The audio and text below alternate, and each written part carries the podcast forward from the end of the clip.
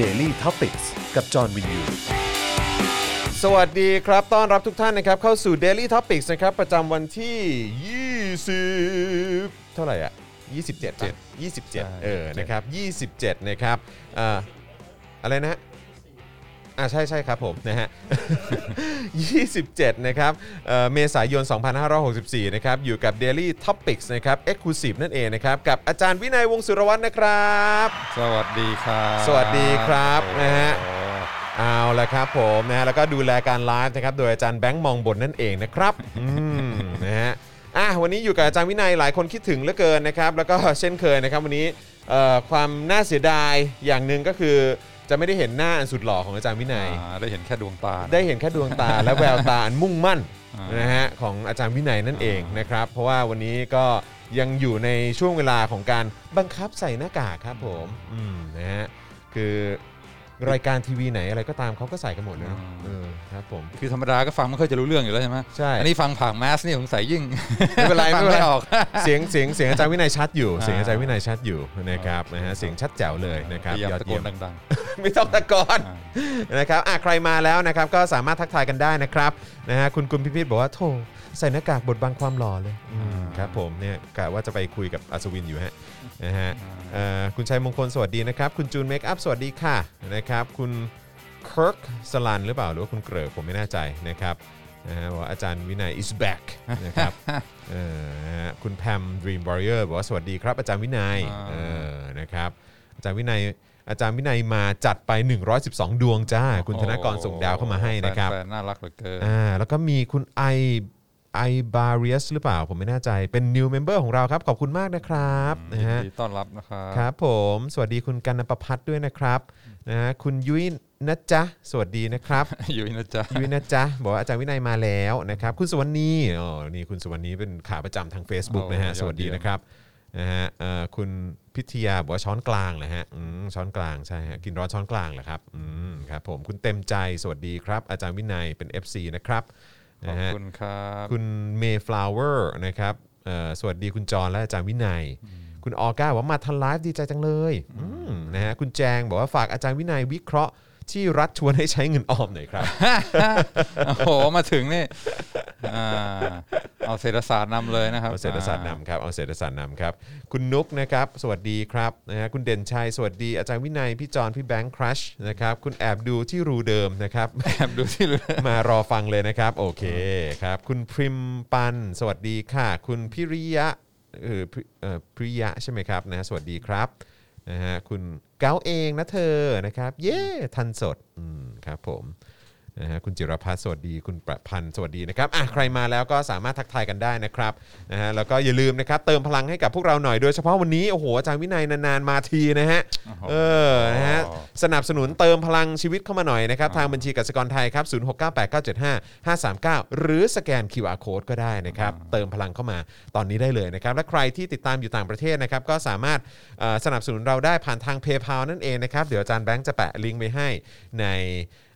ช่องคอมเมนต์นั่นเองนะครับ ก็ลองกดเข้าไปดูกันได้นะครับ แล้วก็สนับสนุนเข้ามาได้นะครับ แล้วก็อย่าลืม YouTube Membership ด้วยนะครับนะฮะสามารถกดปุ่มจอยหรือสมัครข้างปุ่ม subscribe ได้เลยนะครับ แล้วก็เข้าไปเลือกแพ็กเกจในการสนับสนุนได้ แล้วก็อย่าลืมกดกระดิ่ง หรือว่าสั่นระฆังด้วยนะครับ จะได้เตือนทุกๆ ครั้งที่มีไลฟ์นะครับหรือว่ามีคลิปใหม่ให้คุณได้ติดตามกันนะครับนะฮะแล้วก็ทาง Facebook Supporter นะครับก็สามารถกดปุ่มสนับสนุนได้เช่นเดียวกันนะครับทางที่อยู่บนหน้าแรกนะฮะหรือว่าของแฟนเพจของเราหรือว่าข้างใต้ไลฟ์นี้นะครับก็จะมีปุ่มให้กดเป็น Supporter ได้ด้วย อันนี้ก็เป็นช่องทางในการสนับสนุนแบบรายเดือนนะครับแล้วก็สามารถส่งดาวเข้ามาได้นะครับหรือว่าจะไปช้อปปิ้งกันที่ Spoke Dark Store ก็ได้เช่นเดียวกันนะครับนะฮะอะวันนี้ต้องหยอดไว้ก่อน วันนี้เวลาเรามีจำกัดนะครับก็คือเราจะคุยกันไม่เกินเที่ยง นะครับประมาณสัก 11โมง55 นี่เราอาจจะต้องจบรายการกันแล้ว เพราะว่าอาจารย์วินัยมีภารกิจต่อนะครับผมนะฮะยังไงก็เอ่อวันนี้เอ่ออยู่อยู่กันแบบนี้เนี่ยเออนะฮะอย่าอย่าล็อกเอาไปไหนอย่าอะไรเลยทั้งสิ้นนะครับไม่งั้นเดี๋ยวจะพลาดนะครับนะคุณตูนบอกว่าอาจารย์วินัยมาวันนี้พลังชีวิตต้อง 300%แล้ว โอ้โหทำไมแฟนขับน่ารักขนาดนี้ เอาเลยคุณตูน คุณตูนอัดเข้ามาเลยครับ อัดเข้ามาเลยฮะ มีเท่าไหร่ก็อัดเข้ามาครับนะฮะ คุณวันเพนบอกว่าตื่นมาเจอพอดีสวัสดีค่ะ คุณจรอาจารย์วินัยจากเยอรมันจ้าสวัสดีครับโอ้โหโอ้ยติดตามจากเยอรมันด้วยนะครับได้ฉีดได้ฉีดอ่าวัคซีนยังครับเอที่อเยอรมันแล้วฉีดตัวไหนมาอ่นะครับคุณบาสสึบอกว่าเงินในกระเป๋าสั่นเลยอาจารย์มา โอ้โอ้โหเติมเลยครับเติมเลยนะฮะคุณสุพนัทบอกว่าสวัสดีครับอาจารย์ขอเสียงดังๆนิดนะครับชอบเนื้อหาของอาจารย์มากๆอ่าโอเคเดี๋ยวเอ่อยังไงผมเชื่อว่าเสียงเสียงอาจารย์ค่อนข้างชัดแล้วยังไงอาจจะรบกวนเพิ่มวอลลุ่มทางฝั่งของเอ่อคุณสุพนัทด้วยละกันนะครับ คุณสุวรรณีบอกว่าเพื่อนๆติดโควิด ชั้นกักตัวค่ะโอ้ครับผมบอกว่าคุณสุวรรณีไม่เอ่อโอเคดีนะครับนะฮะยังไงก็ดูแลสุขภาพด้วย คุณ Kinder Joy บอกว่าคิดถึงอาจารย์วินัยมากอ่าครับขอบผคุม ณครับ คุณนิติเคบอกว่าแล้วเราอะจะได้ฉีดวัคซีนกันชาติไหนครับ นั่นน่ะสิครับ จะฉีดวันละสามแสนใช่ไหม ผมแค่กำลังคิดอยู่ว่า คือตอนนี้มันมีข่าวว่าไฟเซอร์เนี่ยเอ่อตอนนี้กำลังทดลองตัวยา ต้านโควิดอะ เออเหมือนเป็นตัวที่วัคซีนทำใหม่อะเออไม่ใช่เป็นยาเม็ดเลยครับ อ่ายาเม็ดเลยคือเอ่อคือทานเข้าไปปุ๊บเนี่ยก็คือคือเหมือนให้ให้คนที่ยังไม่ได้เป็นโควิดอะอ่าหรือว่า หรือผมไม่แน่ใจหรือหรือถ้าเกิดว่าอ๋อคนเป็นโควิด อ่า คือรู้ตัวว่าติดโควิดปุ๊บอ่าหรือว่าไปเช็คแล้วติดโควิด อ่าแม้ว่าโควิดจะยังไม่ลงปอด อ่า คือทานยาตัวเนี้ยมันจะช่วยรักษาได้ โอ้ยอดมากยอดซึ่งมากหรือว่าต้านไวรัสตัวนี้ได้อะไรประมาณเนี้ยซึ่งเอ่อตอนนี้มันอยู่ในช่วง trial อยู่ก็คือเหมือนทดลองอยู่เอ่อ ที่เช็คข่าวล่าสุดคือเหมือนเขาทดลองไปกับเหมือนอาสาสมัคร 60 รายอืมซึ่งต้องรอดูผลก่อน แต่ว่ายาเนี่ยถ้าอย่างเร็วสุดที่จะมาเนี่ยก็มาปลายปี ซึ่งก็น่าสนใจว่าไม่ใช่ว่ายาจะมาก่อนที่เราจะได้ฉีดวัคซีนนะ เพราะว่าเมื่อเช้านี้ก็เช่นเดียวกันรอยเตอร์มีการเอ่อสำรวจว่าแต่ละประเทศเนี่ยฉีดวัคซีนไปเท่าไหร่แล้วนะครับประเทศไทยยังอยู่ที่ 0.3%อยู่ นะครับแม้ว่าทางการไทยจะบอกว่าฉีดได้ประมาณสัก1 1%กว่าๆแล้วเออตกลงเชื่อใครดีวะเนี่ยไม่รู้ว่าเชื่อใครดี ไม่รู้จะเชื่อรัฐหรือว่าจะเชื่อรอยเตอร์ดีนะครับนะฮะก็ข้อมูลหลาย ๆ อย่างต้องต้องต้องเอาประมาต้องเอามาประมวลกันนิดนึงนะครับเพราะว่าแบบเออคือมันค่อนข้างตรงอย่างที่หลาย ๆ คนบอกนะครับว่าดูเหมือนว่าประชาชนต้องช่วยเหลือตัวเองกันไปก่อนนะครับช่วงนี้นะครับหวังพึ่ง รัฐบาลไม่ค่อยได้นะครับนะคุณต่อสวัสดีนะครับ คุณคุณพิพิธบอกว่าโอ้แล้วค่ะ 999.99 โอ้โห คุณพิพิธขอบคุณมากนะครับ ขอบคุณนะครับอ่านะฮะอุตสาห์แบบว่าเอากระดาษซับมันให้เมื่อเช้านะคโอ้รับโหปรากสุฏดยอดว่าต้องปิดหน้าไปครึ่งหน้าโอ้เลยคไม่รับได้ผมแน่นะฮะก็ทีแรกก็คุยกันเฮ้ยเอาไงดีอะเราจะใส่หน้ากากไหมเออนะครับแต่ว่าก็มีความรู้สึกว่าเดี๋ยวอาจารย์วินัยต้องมีสอนหนังสือต้องอะไรอย่างนี้ด้วยนะฮะก็เลยแบบว่าเออเราไม่อยากให้อาจารย์ เอ่อเสี่ยงโดนปัญหาอะไรไปด้วย งั้นใส่ไปแล้วกันเออนะครับ เดี๋ยวจะเอาไปติดนักเรียนทางซูม อะไรอย่างเงี้ยเออนะครับก็ใส่ไปก่อนแล้วกัน นี่ขนาดนั่งในรถสองคนออกมาจากบ้านเดียวกันยังต้องใส่นะฮะ อ่า ไม่งั้นโดนจับนะฮะอ่าเออนะฮะประเทศเรา สุดยอดเลยว่านี่เพื่อเพื่ออำนวยความสะดวกให้เจ้าหน้าที่ใช่ไหมครับผมอ่าเขาจะได้ไม่ต้องดูว่าใครเป็นใครครับผมอืมนะฮะคุณสวรรณีส่งดาวมาให้ร้อยดวงขอบคุณมากเลยนะครับนะฮะขอบเอ๊ะคุณเมื่อคกี้รับ มีคนบอกว่าอะไรนะส่งมาให้เป็น US ดอลลาร์ด้วยเหรอ โอนแล้วนะครับ โอ้คุณอรินชัยขอบคุณมากนะครับ โอนมาให้เป็น US ดอลลาร์เลย 3 US ดอลลาร์ขอบคุณนะครับ คุณแทนบอกว่าเรื่องบางเรื่องเชื่อเมียยังดีกว่าเชื่อรัฐบาลครับคุณจอน เรื่องทุกเรื่องนะครับผมนะฮะไม่ใช่เรื่องบางเรื่องครับผมอ๋อเออเออเรื่องเรื่องเรื่องบางเรื่องครับโทษทีเรื่องบางเรื่องเชื่อเมียยังดีกว่า เชื่อรัฐบาลครับคุณจอนแหม่เสียดายผมไม่มีเมียนะตอนนี้ครับผมแต่ไม่รู้จะเชื่อใครแล้วก็เลยต้องเชื่อตัวเองอ่าเชื่อตัวเองครับผมนะฮะเอ่อ คุณโซนีบอกว่าเราก็ชอบ คุณแมนยูรี่บอกว่าทำไงได้โควิด มันเลือกติด แบบเลือกเวลาเลือกสถานที่อะเนาะอืมครับผม คุณวิโรธบอกว่ารัฐบาลบอกว่าวัคซีนมีพอสำหรับคนไทยนะครับ แม่งดีแต่พูดกลับไปกลับมาเออวันก่อนยังบอกจะกราบอยู่เลยครับเอาไงกันแน่วะงงไปหมดแล้วเนี่ยเออคุณชยากรบอกว่าชอบรายการนี้ชัดเจนตรงๆ ขอบคุณมากนะครับอะโอเคเดี๋ยวอีกสักครู่หนึ่งเราจะเริ่มเนื้อหากันแล้วนะครับ เดี๋ยวให้คุณผู้ชมเข้ามาเพิ่มเติมอีกนิดหนึ่งนะครับเอ่อ ระหว่างนี้คุณผู้ชมช่วยเหลือเราได้สนับสนุนเราได้ด้วยการกดไลค์กดแชร์ก่อนละกันนะครับนะฮะแล้วก็สามารถสนับสนุนเข้ามาได้นะครับ ทางบัญชีกสิกรไทย 0698975539 หรือสแกน QR Code ก็ได้นะครับนะฮะคุณคุณอูริอุสนะฮะบอกว่าอ๋อคุณอูริอุสน่าน่าน่าจะตกข่าวนะฮะนะฮะเออคุณเอ่อทาบลูหรือเปล่าผมไม่แน่ใจ เออบอกว่าสวัสดีครับคุณจรอาจารย์วินัยอยู่อาริโซนาโอ้โหใช่ไหมอยู่กลารทะเลทรายนะคใช่รับ ไหมเป็นเป็นอ่า น่าก็คงคงคงจะเป็นอาริโซนานะเออนะครับสวัสดีนะครับเอ่อคุณปัทิตาบอกว่ากลางคืนนอนกับผัวตอนเช้าออกไปกินข้าวกับผัวยังต้องใส่แมสเลยโอ้โหเออแม่งแปลกประหลาดจริงๆเนาะย้อนแย้งย้อนแย้ง ย้อนแย้งย้อนแย้งแล้วก็มีการไปปรับประยุทธ์เนาะอืมปรับประยุทธ์ทั้ง 6,000แน่นะฮะซึ่งบางคนก็โดน 500 ประยุทธ์ก็โดน 6,000 แต่เขาบอกว่าสูงสุดคือ 20,000 ก็คือไม่รู้ว่ายังไงกันแน่นะครับ ไม่รู้มีใครโดนไป 20,000 หรือเปล่า ผมก็อยากรู้เหมือนกันเออนะครับคุณเทบอกว่าเห็นเพื่อนๆที่อยู่เมืองเมืองอะไร สักอย่างได้กลับมาใช้ชีวิตปกติรู้สึกโกรธรัฐบาลไทยมากๆ เมืองนอกเนอะสงสัยอยู่เมืองนอกเนอะเห็นคาราบาวครับเขาก็เริ่มเข้ากันในสนามได้แล้วนะใช่ไหมอ่าเออครับเท่าไหร่ผมแปดพันคน8,000คนอืมนะฮะคุณเกโก้บอกว่าคุณจอห์นอาจารย์วินัย good morning to both of you from UK โอ้โหนะครับ have you seen the invoice of the CCTV bill at the Open Hospital in Thailand คืออะไรนะฮะเรื่องอะไร CCTV bill เหรอ CCTV bill ฮะไม่แน่ใจคือยังไงฮะเนี่ย apparently it's 50 more times more expensive อ๋อคือหมายความว่าค่าค่าค่าติด CCTV เหรออ่าแพงกว่า 50 เท่าเลยนะฮะ เฮียตกข่าวขนาดคนอยู่ UK นะ เชี่ยเดี๋ยวก่อนน้องไม่ไม่รู้น้องกริ่งฟังอยู่หรือเปล่า ถ้าถ้าน้องกริ่งฟังอยู่น้องกริ่งช่วยตามอันนี้หน่อยฮะเขาบอกเป็นค่าค่ากล้องโรงพยาบาลสนาม อ๋อโอเค คือแม่งสุดๆเลยคุณผู้ชม คุณเกโก้ขอบคุณมากนะครับ คือคุณผู้ชม อันนี้ผมต้องขออภัยคือไม่ไม่ไม่ใช่ว่าผมอยากจะทำตัวเหมือนตกข่าวหรืออะไรอย่างเงี้ยมันมันไม่ใช่อย่างนั้นนะฮะคือแบบผมก็พยายามตามข่าวให้มันเยอะที่สุดแต่ว่า ข่าวความบัดซบเนี่ยมันออกมาแทบจะทุก 5 นาทีมั้งผมว่า คือแม่งมีความบัดซบเกิดขึ้นทุกภาคส่วนและความบันไลเกิดขึ้น เยอะแยะมากมายจากการบริหารจัดการและนโยบายของรัฐบาลนี้จริงๆอะเออนะครับเพราะฉะนั้นคือปัญหามันเยอะมากตามเท่าไหร่แม่งก็มีแต่ข่าวใหม่มีความเละเทะใหม่เกิดขึ้นตลอดนะครับใช่เออ นะครับ เพราะฉะนั้นต้องขออภัยจริงๆ บางทีผมตาม ผมตามไม่ทันจริงๆครับ อืม นะฮะ แต่แต่ว่าว่าตก็อนนี้นี่อะไรก็แทบจะไม่เซอร์ไพรส์แล้วคือเพราะว่าแม่งแบบว่าใช่เชียร์ทุกมิติ เชื่อทุกมิติจริงๆฮะ ถูกต้องฮะอาจารย์ เออ นะครับเอ่อที่นิวซีแลนด์ยังไม่ได้วัคซีนแต่ non non community cases ค่ะเออ คุณนานะทาชิโร่บอกมาเอ่อคุณไรวันบอกว่าอยู่วิสคอนซินอเมริกาชัดเจนมากครับ โอ้โห นี่แบบว่าเรามีชาวต่างชาติเอ้ยเอ่อคนไทยที่อยู่ต่างแดนเยอะมากเออติดตามนะครับนะฮะเอ่อติด 300 กว่าตัวตัวละหมื่นแต่มีคนไปเช็คราคา ซื้อตัวเดียวแพงสุดหมื่นเดียว อ๋อครับผมแพงขึ้นมาอีกเก้าพัน เออแต่จริงๆ คือมันน่าจะมีถูกกว่านั้นนะเนอะแล้วคือถ้าติดเยอะขนาดนั้นอะคือถ้าติดจำนวนเยอะจริงๆ มันต้องได้ลดราคาดิ ใช่ไหมเออนะครับ คุณวิกเตอร์บอกว่าไบเดนเร่งฉีดวัคซีนให้ได้ 200 ล้านโดส แสดงว่าเขาไม่มีแผนล้างคนสูงอายุ ไม่เหมือนหลายประเทศที่ฉีดคนหนุ่มสาว โดยไม่คิดว่าคนหนุ่มสาวจะพาเชื้อไปติดคนแก่หรือไม่อ๋อคุณอะไรเผือกหรือเปล่า ผมไม่แน่ใจญาติฉีดไฟเซอร์ ครบโดสแล้ว จากอเมริกามาไทยต้องกักตัวไหมคะเอออันนี้ไม่แน่ใจครับ นะฮะเพราะว่ายังกักอยู่แต่กักสั้นกว่าใช่ไหมน่าจะกักเจ็ดวัสั้นหรือกสิว่าบวันอะไรอย่างเงี้ยใช่ครับผมนะฮะคือประเทศไทยตอนนี้ผมไม่รู้จะเช็คตรงไหนดีนะครับเพราะว่าเอ่ออย่างวันก่อนนี่เอ่อคุณปาล์มเล่าให้ฟังว่าเอ่อเหมือนทางทางนนทบุรีเขาออกเขาออกกฎมาว่าเออเนี่ยสามทุ่มเอ่อต้องอยู่บ้านสามทุ่มต้องอยู่บ้านหรืออะไรประมาณเนี้ยเออใช่ไหมฮะแล้วก็มีแบบในประเด็นว่าเออถ้าใครถ้าถ้าบ้าเออใครอยู่แถวไหนอะเอออยู่ใกล้ ๆ โรงพยาบาลไหนอะ ในพื้นที่นนทบุรีเนี่ยเออเราจะไปตรวจวัคเอ่อโควิดเนี่ยก็ไปตรวจได้เลยเออซึ่งก็เอ้ยเราก็เข้าใจว่าอ๋อคือเข้าไปตรวจได้เลยใช่ไหมแล้วก็ฟรีด้วยใช่ไหมเออซึ่งเขาบอกว่าฟรี ก็เลยโทรไปเช็คที่โรงโรงพยาบาลที่อยู่ใกล้ซึ่งอยู่ในเขตนนทบุรี ก็พอโทรไปปุ๊บทางโรงพยาบาลก็บอกฮะไม่ฟรีไม่รู้นะเรื่องคะ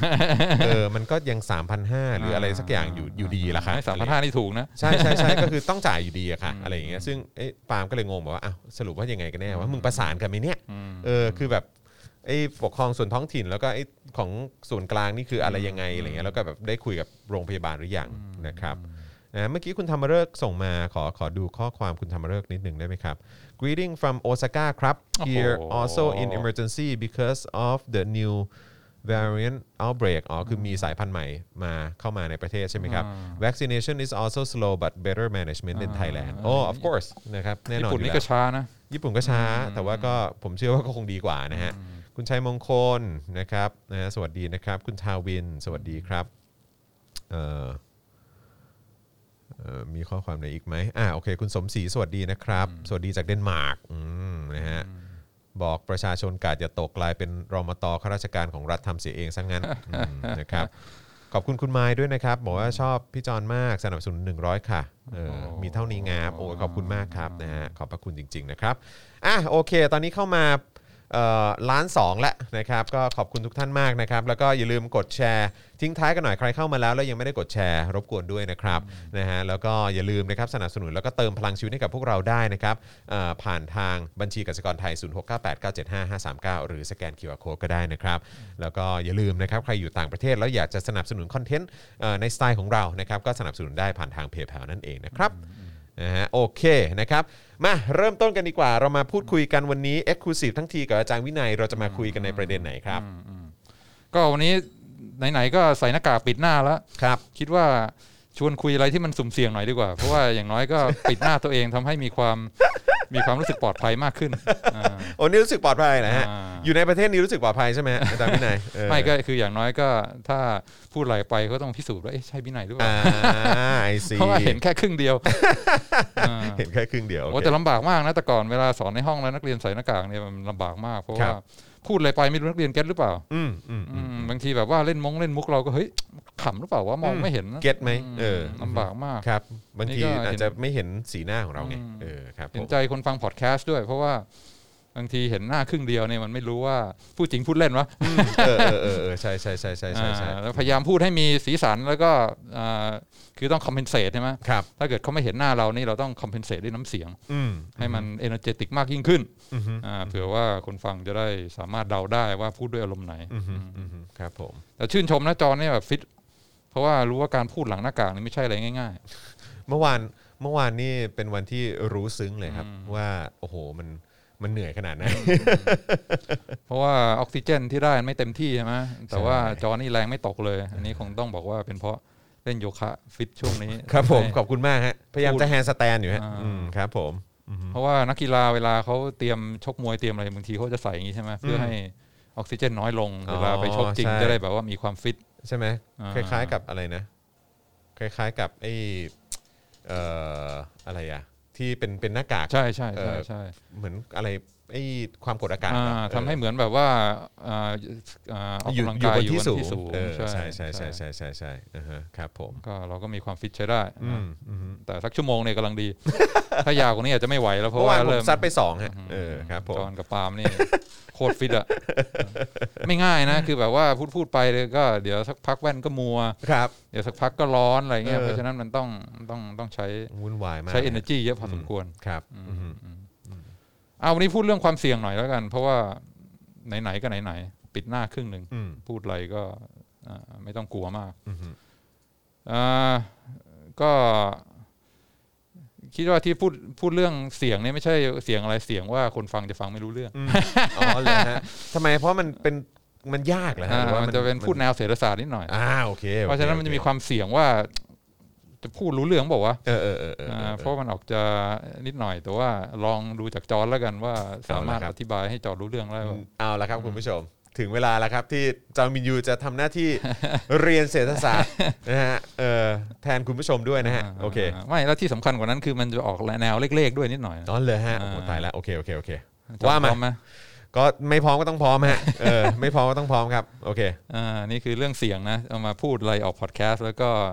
ออกแนวเทคนิคนิดหน่อยครับมีมีตัวเลขนิดหน่อยเลยบางทีมันอาจจะมันอาจจะสุ่มเสียงว่าคนฟังจะฟังรู้เรื่องเปล่าโอเคแต่ว่าอ่าลองดูลองดูสุท้ายฮะคิดว่าลองดูคิดว่าถ้าลองลงทุนกับมันลองเข้าใจมันนิดนึงเนี่ยตอนท้ายๆเนี่ยมันอาจจะมีอะไรแนวคิดที่ที่คุ้มอาจจะต่เห็นกลงภาพรทุวมก็ได้ภาพรวมก็ได้ครับผมอ่าอ่าอ่าอยากจะชวนคุยอ่าตอนแรกก่อนเรื่องแต่สุดท้ายเข้ามาบอกว่าเศรษฐศาสตร์การเมืองนะอือฮึแต่ว่าตอนแรกพูดเศรษฐศาสตร์ก่อนเดี๋ยวสักพักค่อยค่อยค่อยแหวงเข้าการเมืองได้ครับ ก็อืมอ่าไปอ่าตอนนี้กำลังสอนเศรษฐศาสตร์อยู่ครับแล้วก็มีตัวอย่างหนึ่งที่อ่าน่าสนใจมากเกี่ยวกับอ่าประเทศอังกฤษครับที่ไปอ่านมาเขาบอกว่าในประเทศอังกฤษเนี่ยเรื่องการอืม binge drinking เนี่ยเป็นเป็นปัญหาที่หนักมาก binge drinking คือ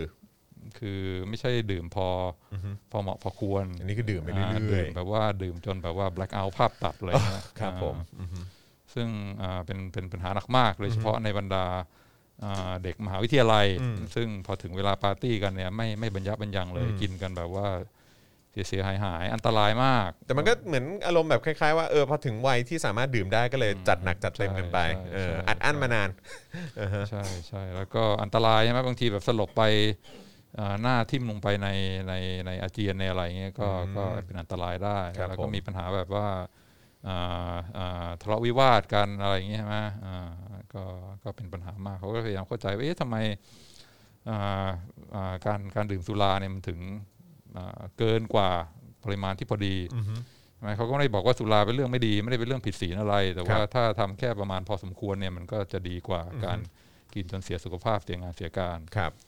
อ่าก็มีนักเศรษฐศาสตร์เขาก็พยายามเข้าใจเขาบอกมันเป็นเรื่องเกี่ยวกับวัฒนธรรมนะเวลาการดื่มดื่มสุราในมหาลัยเนี่ยมันเป็นวัฒนธรรมอือฮึเวลาไปปาร์ตี้มันก็ต้องดื่มใช่ไหมอืมซึ่งก็ไม่ผิด ครับถ้าไปปาร์ตี้แล้วก็สนุกสนานดื่มเพื่อสังคมก็เป็นเรื่องธรรมดา แต่ปัญหาคือบางทีเป็นเรื่องของวัฒนธรรม คือแบบเวลาจะไปปาร์ตี้เนี่ยมันก็ถ้าจะดื่มเนี่ยก็ไม่ใช่ดื่มฟรีก็ต้องไปซื้อบัตรอือฮึก็มีบัตรสองประเภท คือครับบัตรแอลกอฮอล์กับบัตร non-alcohol ครับ บัตรนอนแอลกอฮอล์ก็คือเข้าไปกินน้ำส้มนะอือฮึซึ่งก็คือน้ำส้มก็มักจะห่วยๆรสชาติอืมไม่ได้เรื่องครับผมอ่าส่วนบัตรแอลกอฮอล์เนี่ยก็คือว่าอะจ่ายห้าร้อย แล้วก็มีใส่คล้องแขนใช่ไหมแล้วถ้าจ่ายห้าร้อยแล้วเข้าไปก็สามารถดื่มแอลกอฮอล์ได้ ดื่มแอลกอฮอล์ได้อืมอ๋อแต่ก็ต้องซื้ออยู่ดีนะคือมันคือมันหรือว่ามันเป็นแบบ all you can drink อ่า all you can drink เหรออ่าอ่าอารมณ์แบบบุฟเฟ่อะไรอย่างเงี้ยอ่าก็คือเขาก็คิดว่าถ้าสมมติจะดื่มคนละโดยเฉลี่ยคนละห้า drink เนี่ยก็อืมก็ทุกคนก็ซื้อ ซื้อแอลกอฮอล์อ่า ticket ใช่ไหมอืมเข้าไปก็สามารถดื่มได้เท่าที่ต้องการอืมอือฮึอืมก็เลยเอ่อ พอนักเศรษฐศาสตร์มองเนี่ยว่าอ๋อเนี่ยแหละคือต้นตอสาเหตุสำคัญอย่างหนึ่งที่ทำให้เอ่อคนดื่มกันเมามายมากอือฮึอือฮึเพราะว่าจิตวิทยาของคนคิดแบบนี้ก็คือว่าพอซื้อบัตรไปแล้วเนี่ย ก็จ่ายไปแล้วห้าร้อยเพราะฉะนั้นจะดื่มเท่าไหร่ก็ดื่มได้ ก็ดื่มให้คุ้มอือฮึเพราะฉะนั้นแทนที่จะดื่มอ่าแค่พอคึมๆแล้วก็อ่า สังคมกับเพื่อนเนี่ยเข้าไปก็แบบว่าโอ้โหดื่มกันเต็มที่อือฮึห้าดริงก์ไม่พอเจ็ดดริงก์สิบดริงก์อืมจนสุดท้ายเมาไม้สลบอ่าเสียสติครับอือฮึก็คือการออกแบบในการการการเก็บราคาอือฮึของของการดื่มใช่ไหมซึ่งมันเป็นอ่าเป็นเป็นเป็นคอนเซปต์สำคัญมากอย่างหนึ่งในวิชาเศรษฐศาสตร์ครับเขาบอกว่าอ่าเวลาคนเราตัดสินใจทำอะไรเนี่ยเขาคิดถึงต้นทุนเป็นหลักครับไม่รู้ว่าคนที่ไม่ใช่นักเศรษฐศาสตร์จะคิดเหมือนกันหรือเปล่า แต่ว่าการตัดสินใจว่าไปปาร์ตี้คืนนี้เนี่ยจะจะดื่มกี่ดริงก์เนี่ยอ่าปัจจัยอย่างหนึ่งที่จะทำให้อ่าตัดสินใจว่าจะดื่มมากหรือน้อยเนี่ยคิดที่ที่เรื่องต้นทุนอือฮึก็มีต้นทุนสำคัญทางเศรษฐศาสตร์อยู่หลายแบบอ่าต้นทุนอย่างหนึ่งก็คือ ต้นทุนเฉลี่ยอืมอืมถ้าสมมติซื้อ บัตรแอลกอฮอล์ราคา500บาท แล้วเข้าไปดื่ม5ดริงก์ก็ดริงละร้อยอ่าโดยเฉลี่ยก็ก็ดริงก์ละร้อยถ้า สมมติว่าไปดื่ม10ดริงก์อืมก็เฉลี่ยดริงก์ละ50บาทอืมอ่าอือฮึก็คือว่าโดยเฉลี่ยแล้วอ่าดริงก์ที่เราดื่มเนี่ยมันมันมันมีต้นทุนเท่าไหร่อือฮึอ่าซึ่งก็คือถ้ายิ่งดื่มมาก ก็ต้นทุนเฉลี่ยก็ค่อย ๆ ลดลงอืมใช่ไหมอือฮึมันก็เอ่อที่เออแต่ละดริงก์ที่เราดื่มเนี่ยมันมันต้นทุนไม่มากอารมณ์ว่าคุ้มคุ้มอืมคุ้มคุ้มอือฮึมันมีต้นทุนอีกอย่างหนึ่งที่สำคัญมากเหมือนกันครับหวังว่าจอนจะเพิ่งเบื่ออันนี้อืมอ่าต้นทุนเฉลี่ยเข้าใจแล้วนะว่าคืออะไรอ่าครับ มีต้นทุนอีกอย่างหนึงที่สำคัญมากเหมือนกันคืออ่าต้นทุนหน่วยสุดท้าย ต้นทุนหน่วยสุดท้ายแหละอืมเอออันนี้ไม่เคยได้ยินสุท้าอืมาคืออะไรสำคัฮะญมากทางเศรษฐศาสตร์แล้วเขาบอกว่าเวลาอ่าคนจะตัดสินใจทำอะไรเนี่ยต้นทุนหน่วยสุดท้ายเนี่ยเป็นเรื่องเรื่องที่สำคัญอืมอย่างเช่นว่าถ้าซื้อบัตรแอลกอฮอล์ห้าร้อยบาทใช่ไหมดื่มไปละห้าดริงก์ครับนะบอกว่าจะดื่มอีกดริงก์หนึ่งดริงก์ที่หกเนี่ยอือฮึต้นทุนหน่วยสุดท้ายของดริงก์ที่หกเป็นเท่าไหร่อืมนะ คิดคือว่าอ่าถ้าสมมติว่าจากห้าเป็นหกเนี่ย เราต้องเสียต้นทุนมากขึ้นแค่ไหนอืมใช่ไหมก็ถ้าดื่มห้าดริงก์สุดท้ายเราก็จ่ายห้าร้อยบาทอยู่แล้วอืมดื่มหกดริงก์เราก็ยังจ่ายห้าร้อยบาทเหมือนเดิม อืมอือฮึเพราะฉะนั้นต้นทุนหน่วยสุดท้ายหน่วยที่หกเนี่ย แก้วที่หกที่จะดื่มเนี่ยศูนย์นะฮะเท่ากับศูนย์อ้าวทำไมอะ เพราะว่าเพราะว่าคือนี่อันนี้อันนี้คิดคิดเลขตามเนี่ยก็คือถ้าเกิดว่าเป็น6ดริงก์ก็คือจะเฉลี่ยดริงก์ละประมาณแบบ80 กว่าบาท อืมอืมอืมแล้วทำไมถึงบอกว่าเออมันเป็นศูนย์นะอืมอืมก็มันมันมันเป็นต้นทุนอีกแบบหนึ่งอืมอืมคือคิดว่าอ่าตอนนี้เราดื่มมาห้าดริงก์แล้ว อืมถ้าจะดื่มดริงก์ที่หกเนี่ยอ่าต้นทุนของเราจะเพิ่มขึ้นแค่ไหน อืมคือหน่วยสุดท้ายที่เราจะดื่มเนี่ยอืมอ่าถ้าจากห้าเป็นหกเนี่ย ต้นทุนที่เราจะจ่ายเพิ่มขึ้นไหม อืมก็คือไม่เพิ่ม อืม จะดื่มห้าหรือหกดริงก์ก็ต้องจ่ายห้าร้อยบาทเหมือนกันอืมอืมเพราะฉะนั้นการเพิ่มจากหน่วยที่ห้าเป็นหน่วยที่หกเนี่ย ต้นทุนเท่ากับศูนย์ศูนย์อืมอ่านี่คืออมอ่าต้นทุนหน่วยสุดท้ายอืมอืมใช่ไหมเพราะฉะนั้นการเก็บอ่าค่าดื่มโดยที่ซื้อบัตรบัตรหนึ่งแล้วดื่มเท่าไหร่ก็ได้เนี่ยอืมอ่าลักษณะที่สำคัญที่เกิดขึ้นคืออาต้นทุนเฉลี่ยที่คนอาจจะคิดเวลาดื่มแต่ละดื่มเนี่ยยิ่งดื่มมากต้นทุนเฉลี่ยก็ยิ่งน้อยลงอืม แต่ว่าที่สำคัญมากกว่าต้นทุนเฉลี่ยเนี่ยคืออาต้นทุนหน่วยสุดท้ายอืมซึ่งเป็นการเป็นต้นทุนที่สำคัญที่เวลาเราจะจะจะตัดสินใจว่าจะดื่มมากหรือดื่มน้อยเนี่ยมันขึ้นอยู่กับว่าเฮ้ยถ้าดื่มไปแก้วหนึ่งเนี่ย เราต้องเสียเพิ่มเท่าไหร่อืมซึ่งทุกครั้งที่ดื่มเพิ่มอีกแก้วหนึ่งไม่ต้องเสียเพิ่มอะไรเลยอืมเพราะว่าจ่ายไปแล้วดื่มเท่าไหร่ก็ดื่มได้เต็มที่อืม ไอการที่ต้นทุนหน่วยสุดท้ายอีกแก้วอีกแก้วที่ต้องดื่มเนี่ยไม่ต้องเสียตังค์เนี่ยมันจะผลักให้เรา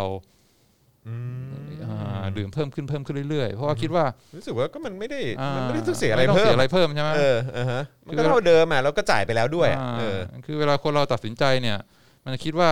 cost benefit ใช่ไหมอืมอืม cost คืออ่าถ้าดื่มอีกแก้วหนึ่งต้องจ่ายเท่าไหร่อืมแล้วถ้าดื่มอีกแก้วหนึ่งได้ประโยชน์เท่าไหร่อืม ใช่ไหมถ้าสมมติดื่มอ่าแก้วที่สองแก้วที่สามเนี่ยดื่มอีกแก้วหนึ่งมันก็คลึ้มมันก็อาจจะแบบว่าปาร์ตี้เล่นมุกอะไรได้สนุกยิ่งขึ้นใช่ไหมแล้วก็เต้นมันก็เออไม่ค่อยอายคนเท่าไหร่ ประโยชน์มันก็ได้ใช่ไหมอืมแต่พอเริ่มแก้วที่หกแก้วที่เจ็ดแก้วที่แปดเนี่ย ประโยชน์ที่ได้มันเริ่มแบบ น้อยลงใช่ไหมเพราะมันเมาแล้วอืมยิ่งดื่มมากมันก็ยิ่งแบบ บางทีอาจจะเริ่มอยากอ้วกบางทีอืมอาจจะเริ่มแบบว่าเสียสติอาจจะเริ่มอืม เสี่ยงต่อการอ่าเกิดอุบัติเหตุาเกิดอุบัติเหตุอะไรอืมต่าง ๆ เพราะฉะนั้นพอยิ่งดื่มแก้วที่หกแก้วที่เจ็ดแก้วที่แปดเนี่ย ประโยชน์ที่ได้เบนฟิตที่ได้มันค่อยๆน้อยลงน้อยลงน้อยลงใช่ไหมอืมแต่ปัญหาคือต้นทุนที่เพิ่มขึ้นเนี่ย มันเท่ากับศูนย์อืมเพราะฉะนั้นถึงแม้ว่าดื่มแก้วที่สิบเนี่ยมันจะได้ประโยชน์เพิ่มขึ้นนิดเดียวอือฮึแต่พอคิดดูแล้วเฮ้ย มันไม่ต้องเสียอะไรนี่หว่าอือฮึเพราะฉะนั้นประโยชน์นิดเดียวก็เอามาสักหน่อยดื่มแล้วกันาสักหน่อยแล้วกันอืมอืมมันก็เลยเกิดอาการที่แบบว่าไม่ไม่ดื่มแบบไม่บรรยะบรรยังอืมอืมซึ่งมันจะต่างกับถ้าสมมติเราคิดแต่ละแก้วใช่ไหมอ่าแก้วแก้วละร้อยพอสมมติดื่มไปที่แก้วที่ห้าแล้วเนี่ย ประโยชน์ที่ได้มันเริ่มแบบว่าเริ่มตกแล้วอืมส่วนราคาที่ต้องจ่ายแก้วถัดไปมาอีกร้อยบาทใช่ไหมก็คิดว่า ถ้าจะดื่มแก้วที่หกเนี่ย ต้นทุนหน่วยสุดท้ายที่ต้องจ่ายคือร้อยบาทอืมแต่ ประโยชน์ที่ได้จากการดื่มแก้วที่หกเนี่ย มันแค่ยี่สิบาทอืมอืมเพราะว่ามันก็เมาแล้วอืมแล้วก็อ่าความส่งความเสี่ยงอะไรก็มากขึ้นด้วย สติแล้วก็แทบจะไม่เหลืออ่าเออเพราะฉะนั้นถ้าคิดเทียบกันดูแล้วเนี่ยว่าแก้วที่หกเนี่ยจะดื่มไม่ดื่ม ต้นทุนมันร้อยแต่ว่าประโยชน์มันแค่ยี่สิบเพราะฉะนั้นคนคนก็จะหยุดอืมอ่าไม่ไม่ดื่มแก้วที่หกเออแก้วที่ห้าพอละอ่าประโยชน์ที่ได้อ่ามันไม่คุ้มกับ ต้นทุนที่ต้องจ่ายสำหรับแก้วถัดไปก็ก็จะหยุดดื่มแค่นั้น แต่พออาถึงเวลาดื่มได้เท่าที่อ่าต้องการไม่มีการเก็บเพิ่ม ต้นทุนหน่วยสุดท้ายเป็นศูนย์ตลอด คนแม่งก็ดื่มดื่มดื่มดื่มดื่มกันจนอ่าเมาไม้อืมซึ่งไม่รู้ว่าฟังขึ้นหรือเปล่าเพราะเวลาคนเมาเนี่ยมันก็ไม่ค่อยพิจารณาเรื่องต้นทุนแล้วก็ประโยชน์เท่าไหร่นะอืมอืมแต่ไม่แน่มันอาจจะเป็นความรู้สึกแบบข้างในก็ได้นะ คือคือเข้าใจป่ะเหมือนแบบเหมือนอย่างสมมุติว่าตอน ตอนก่อนที่จะซื้อบัตรเข้าไปอะอืมเออแล้วเราก็คอนวินส์ตัวเองหรือพยายามจะบอกตัวเองว่าเฮ้ยมันคุ้มนะอืมเออคือเราอาจจะเข้าไปดื่มแค่ 5 แก้วเท่านั้นเองอืมแก้วอืมแก้วละร้อยอะอืมเอออะหรือว่าเต็มที่เลย10 แก้วไงอืมก็แก้วละเท่าไหร่เออห้าสิบอืมอืมใช่ไหมถ้าแก้วละ50ก็โอเคนะเว้ยอืมอะไรอย่างเงี้ยเออก็แบบอะพวกเราคุ้มไปกันเถอะอะไรอย่างเงี้ยแล้วพอถึงเวลาปุ๊บแล้วก็แบบเอ้ยมันมันแบบ พอดื่มไปปุ๊บแล้วมันก็ไหลอะเออแล้วมันก็มีความรู้สึกว่าก็ก็ไม่ต้องจ่ายอะไรเพิ่มก็ไม่ได้ต้องนจ่ายอะไรเพิ่มก็อ่าไม่ได้เสียหายอะไรนี่อะไรอย่างเงี้ยอือืมมเพราะฉะนั้นอ่ายิ่งดื่มมากก็ยิ่ง ก็ต้นทุนเท่ากับศูนย์เพราะฉะนั้นก็เอาให้เต็มที่เลยดื่มจนสลบเลยอืมอันนี้ก็เป็นการวิเคราะห์ของทางเศรษฐศาสตร์ว่าอ่าเวลาคนเราตัดสินใจเนี่ย จะพิจารณาที่ต้นทุนหน่วยสุดท้าย จะดื่มอีกแก้วหนึ่งหรือเปล่า ต้นทุนหน่วยสุดท้าย เพราะฉะนั้นอ่าคนเราจะตัดสินใจส่วนใหญ่ก็จะก็จะก็จะคิดเรื่องนี้ อืมอืม ก็ทำให้ดื่มมากเกินไปอืมแล้วก็เกิดวัฒนธรรมการบินสปริงซึ่งไม่ดีเลยอืม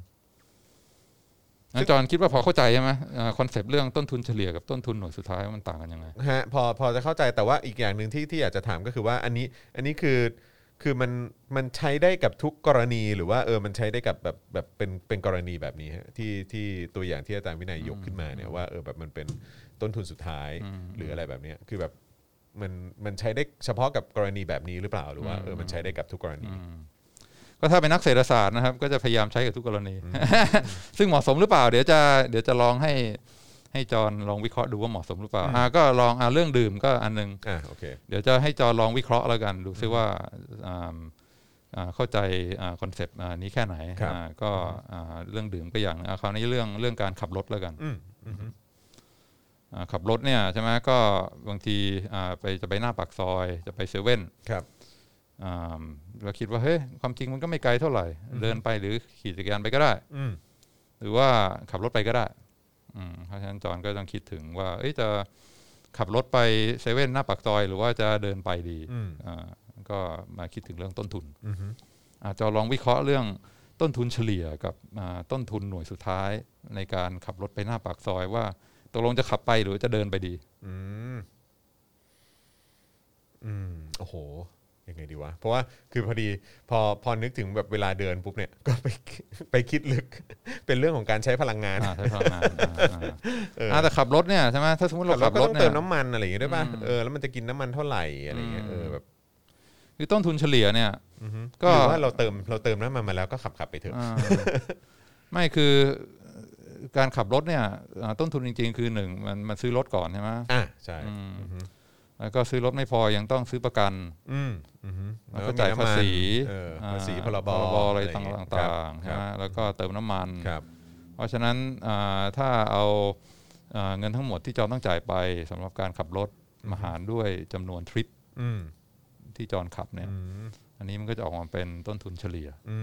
มใช่ไหมซึ่งก็ก็อาจจะแพงใช่ไหมถ้าต้อคงรับคิดถึงทั้งราคารถราคาแต่ถ้าข้เป็นอู่ต้นทุนสุดท้ายคือก็ก็ซื้อมาแล้วอะอืมเออ ก็ก็คือซื้อมาแล้วเพราะฉะนั้นต้นทุนหน่วยสุดท้ายที่จะขับไปหน้าปากซอยเนี่ยอ่าฮะไอ้พวกไอ้ค่าประกันค่าเข้าอู่ ค่ารถค่าซ่อมค่าอะไรทั้งหลายเนี่ยมันมันไม่เปลี่ยนอยู่แล้วอ่าใช่ไหมใช่ครับ ที่จอนต้องจ่ายก็คือแค่ค่าน้ำมันนิดนึงอืมใช่ที่จะไปหน้าปากซอยครับอือฮึ เพราะฉะนั้นต้นทุนเฉลี่ยเนี่ยมันอาจจะสูงอือฮึแต่พอถึงเวลาต้นทุนหน่วยสุดท้ายที่จอนกำลังจะพิจารณาว่าจะไปจะขับเฉรถพาะไปทริปเนี้ยอ่เฉพาะทริปเนี้ยอืมจริง ๆ แล้วมันก็ต้นทุนหน่วยสุดท้ายก็มันจึงก็หนึ่งนิดเดียวอืมครับผมเพราะฉะนั้นถ้าจอนมาเทียบประโยชน์ที่ได้อือฮึกับอ่าต้นทุนหน่วยสุดท้ายที่ต้องจ่าย ขับรถดีกว่ารถดีกว่า เพราะว่าเดินไปก็ เอ่อร้อนร้อนเหงื่อออกเหงื่อออกไม่รู้ขาจะสะดุดหรือเปล่าอ่าเพราะว่าฟุตบาทเมืองไทยก็ดีดีๆอืมอะไรอย่างเงี้ยหรือว่าถ้าตรงฟุตบาทตรงไหนเดินไม่ได้ เพราะว่ามีเสาไฟฟ้ามากั้นอืมมีต้นไม้ขึ้นอะไรอย่างเงี้ยก็ต้องใช่ใช่ลงไปเดินบนถนน แล้วอาจจะโดนใช่มอเตอร์ไซค์ชนได้ใช่อะไรอย่างเงี้ยใช่เออหรือว่านี่ยังไม่พูดถึงมอเตอร์ไซค์วิ่งบนฟุตบาทอีกนะอะไรอย่างเงี้ยเออขับรถดีกว่าอืมอันนี้ก็เหมือนกรณีที่ถ้า ไปซื้อไอ้ไอ้บัตรน้ำส้มเวลาไปปาร์ตี้ใช่ไหมก็ต้องกินแต่น้ำส้มห่วยอืมอืๆมเพราะฉะนั้นกูซื้อบัตรแอลกอฮอล์ก็ได้วะเออเออเพราะว่าทางเลือกมันไม่ดีใช่ไหมอ่าใช่ถ้าต้องเดินไปหน้าปากซอยเนี่ยทางเลือกมันมันมันมันห่วยมากอือฮึมันก็ขับรถดีกว่าครับครับอืมซึ่งก็อาจจะอ่ามองได้ว่าถ้าคนจำนวนมากเวลาตัดสินใจว่าไปเซเว่นหน้าปากซอยจะจะขับรถหรือจะเดินอ่าคนส่วนใหญ่ขับรถกันหมดเนี่ยอืมผลที่ตามมามันก็อาจจะคล้ายกับการ over consumption ใช่ไหมบินดริงของนักเรียนมหาลัยคือคนขับรถกันเยอะมากอ่าอ่ามลภาวะก็มาอ่าอะไรแบบนี้ รถติดอะไรเงี้ยใช่อือฮึซึ่งบางทริปความจริงไม่ได้จำเป็นใช่ไหมอือฮึไม่ไปก็ได้คอยไปอาทิตย์ละครั้งอืมหรือว่าถ้าใกล้ ๆ ก็เดินไปขับจักรยานไปก็สะดวกกว่าครับแต่ประเด็นคือไอ้ต้นทุนหน่วยสุดท้าย ซึ่งคนเราคิดเนี่ยเวลาตัดสินใจว่าเฮ้ยจะจะขับรถไปหรือเปล่า หรือว่าจะ จะทำหรือไม่ทำอะไรเดินปดีเนี่ยอ่ามันมันมันมันน้อยมากมันเกือบเท่ากับศูนย์เพราะค่าน้ำมันมันมันนิดเดียว เพราะฉะนั้นคนก็ก็ใช้ใช้รถยนต์กันมากเกินไป เกิดปัญหา PM 2.5เกิดปัญหารถติด เกิดปัญหาอุบัติเหตุอะไรมากมายอ่าเพราะว่าอ่าต้นทุนหน่วยสุดท้ายมันมันต่ำมากครับ เพราะฉะนั้นก็สองตัวอย่างใช่ไหมมีต้นทุนเฉลี่ย ซึ่งอาจจะสูงอือฮึอ่า เวลาไปปาร์ตี้ก็ต้องซื้อบัตรแอลกอฮอล์ก็ต้นทุนสูง แต่ว่าเวลาคนเราตัดสินใจว่าจะดื่มมากแค่ไหน จะขับรถมากแค่ไหนเนี่ยสุดท้ายมันก็มันก็บอยดาวทูต้นทุนครับหน่วยสุดท้ายครับว่าจะทำไม่ทอืมำอ่าซึ่งถ้าต้นทุนหน่วยสุดท้ายเนี่ยมัน มันมันเท่ากับศูนย์คนเราก็จะทำมันมากเกินไปอือฮึอือฮึโอเค ก็ได้หลายกรณีครับอืมอืมเวลาตัดสินใจว่าจะทำไม่ทำเองก็คิดถึงต้นทุนเป็นหลักอือฮึ เข้าใจนะครับอ่าต้นทุนเฉลี่ยต้นทุนหน่วยสุดท้าย ครับขอบคุณที่ยกตัวอย่างเรื่องขับรถ เพราะว่ามันทำให้อ๋อโอเคเห็นเห็นภาพที่ที่เข้าเข้าใจมากยิ่งขึ้นอืมอืมอืมอืมโอเคเค คราวนี้จะลองเอามาประยุกต์ใช้กับเรื่องที่อาจจะไม่ค่อยมาตรฐานทางเศรษฐศาสตร์เท่าไหร่เอาละสิ ครับ นั่นคืออือฮึอ่าโอเค เข้าใจ concept แล้วคราวนี้จะลองมาประยุกต์ใช้นะครับ อ่าคืออ่าคิดอยู่เหมือนกันคิดอยู่นานว่าอ่าอ่า บางทีทางเลือกในชีวิตเนี่ยมันก็มันก็มีต้นทุนเหมือนกันอือฮึอืมแล้วก็อาจจะเอา concept พวกนี้มาประยุกต์ใช้ได้เหมือนกันนี่อยากจะพูดถึงเรื่องอาต้นทุนนะแต่ว่าอาจจะเป็นต้นทุนอย่างหนึ่งซึ่งจอห์นอาจจะไม่ค่อยได้คิดเท่าไหร่เพราะจอห์นไม่มีประสบการณ์กับเรื่องพวกนี้อืมอ่าอยากพูดถึงต้นทุนความเป็นสลิมตัวทุกคนเป็นสลิมเออแต่ถามผมว่าทุกคนก็อาจจะเคยเป็นสลิมมาก่อนนะยกเว้นพี่แขกอืมพี่แขกบอกว่าเอ่อพี่แขกไม่เคยเป็นสลิม อ่าฮะโอเค การที่เรามีสลิมอยู่เนี่ยอ่าคิดว่ามีต้นทุนไหมต้นทุนที่ต้ต้อนงทุนจ่ายที่เราต้องใช่ไหมจ่ายอืมอืมผมว่ามีนะอืมอย่างเช่นแบบว่าหลับหูหลับตาสนับสนุนรัฐบาลอะไรอย่างเงี้ยใช่ไหมสนับสนุนเผด็จการอืมอะไรเผด็จการแล้วก็ สนับสนุนการไม่เคารพกติกา อืม สนับสนุนการมองคนไม่เท่ากันใช่อะไรแบบใช่นี้ใช่อืมครับผม ซึ่งมีราคาที่ต้องจ่ายอือฮึ คืออ่าพวกเราทุกคนในสังคมเนี่ยก็ต้องต้องรับอืมอ่า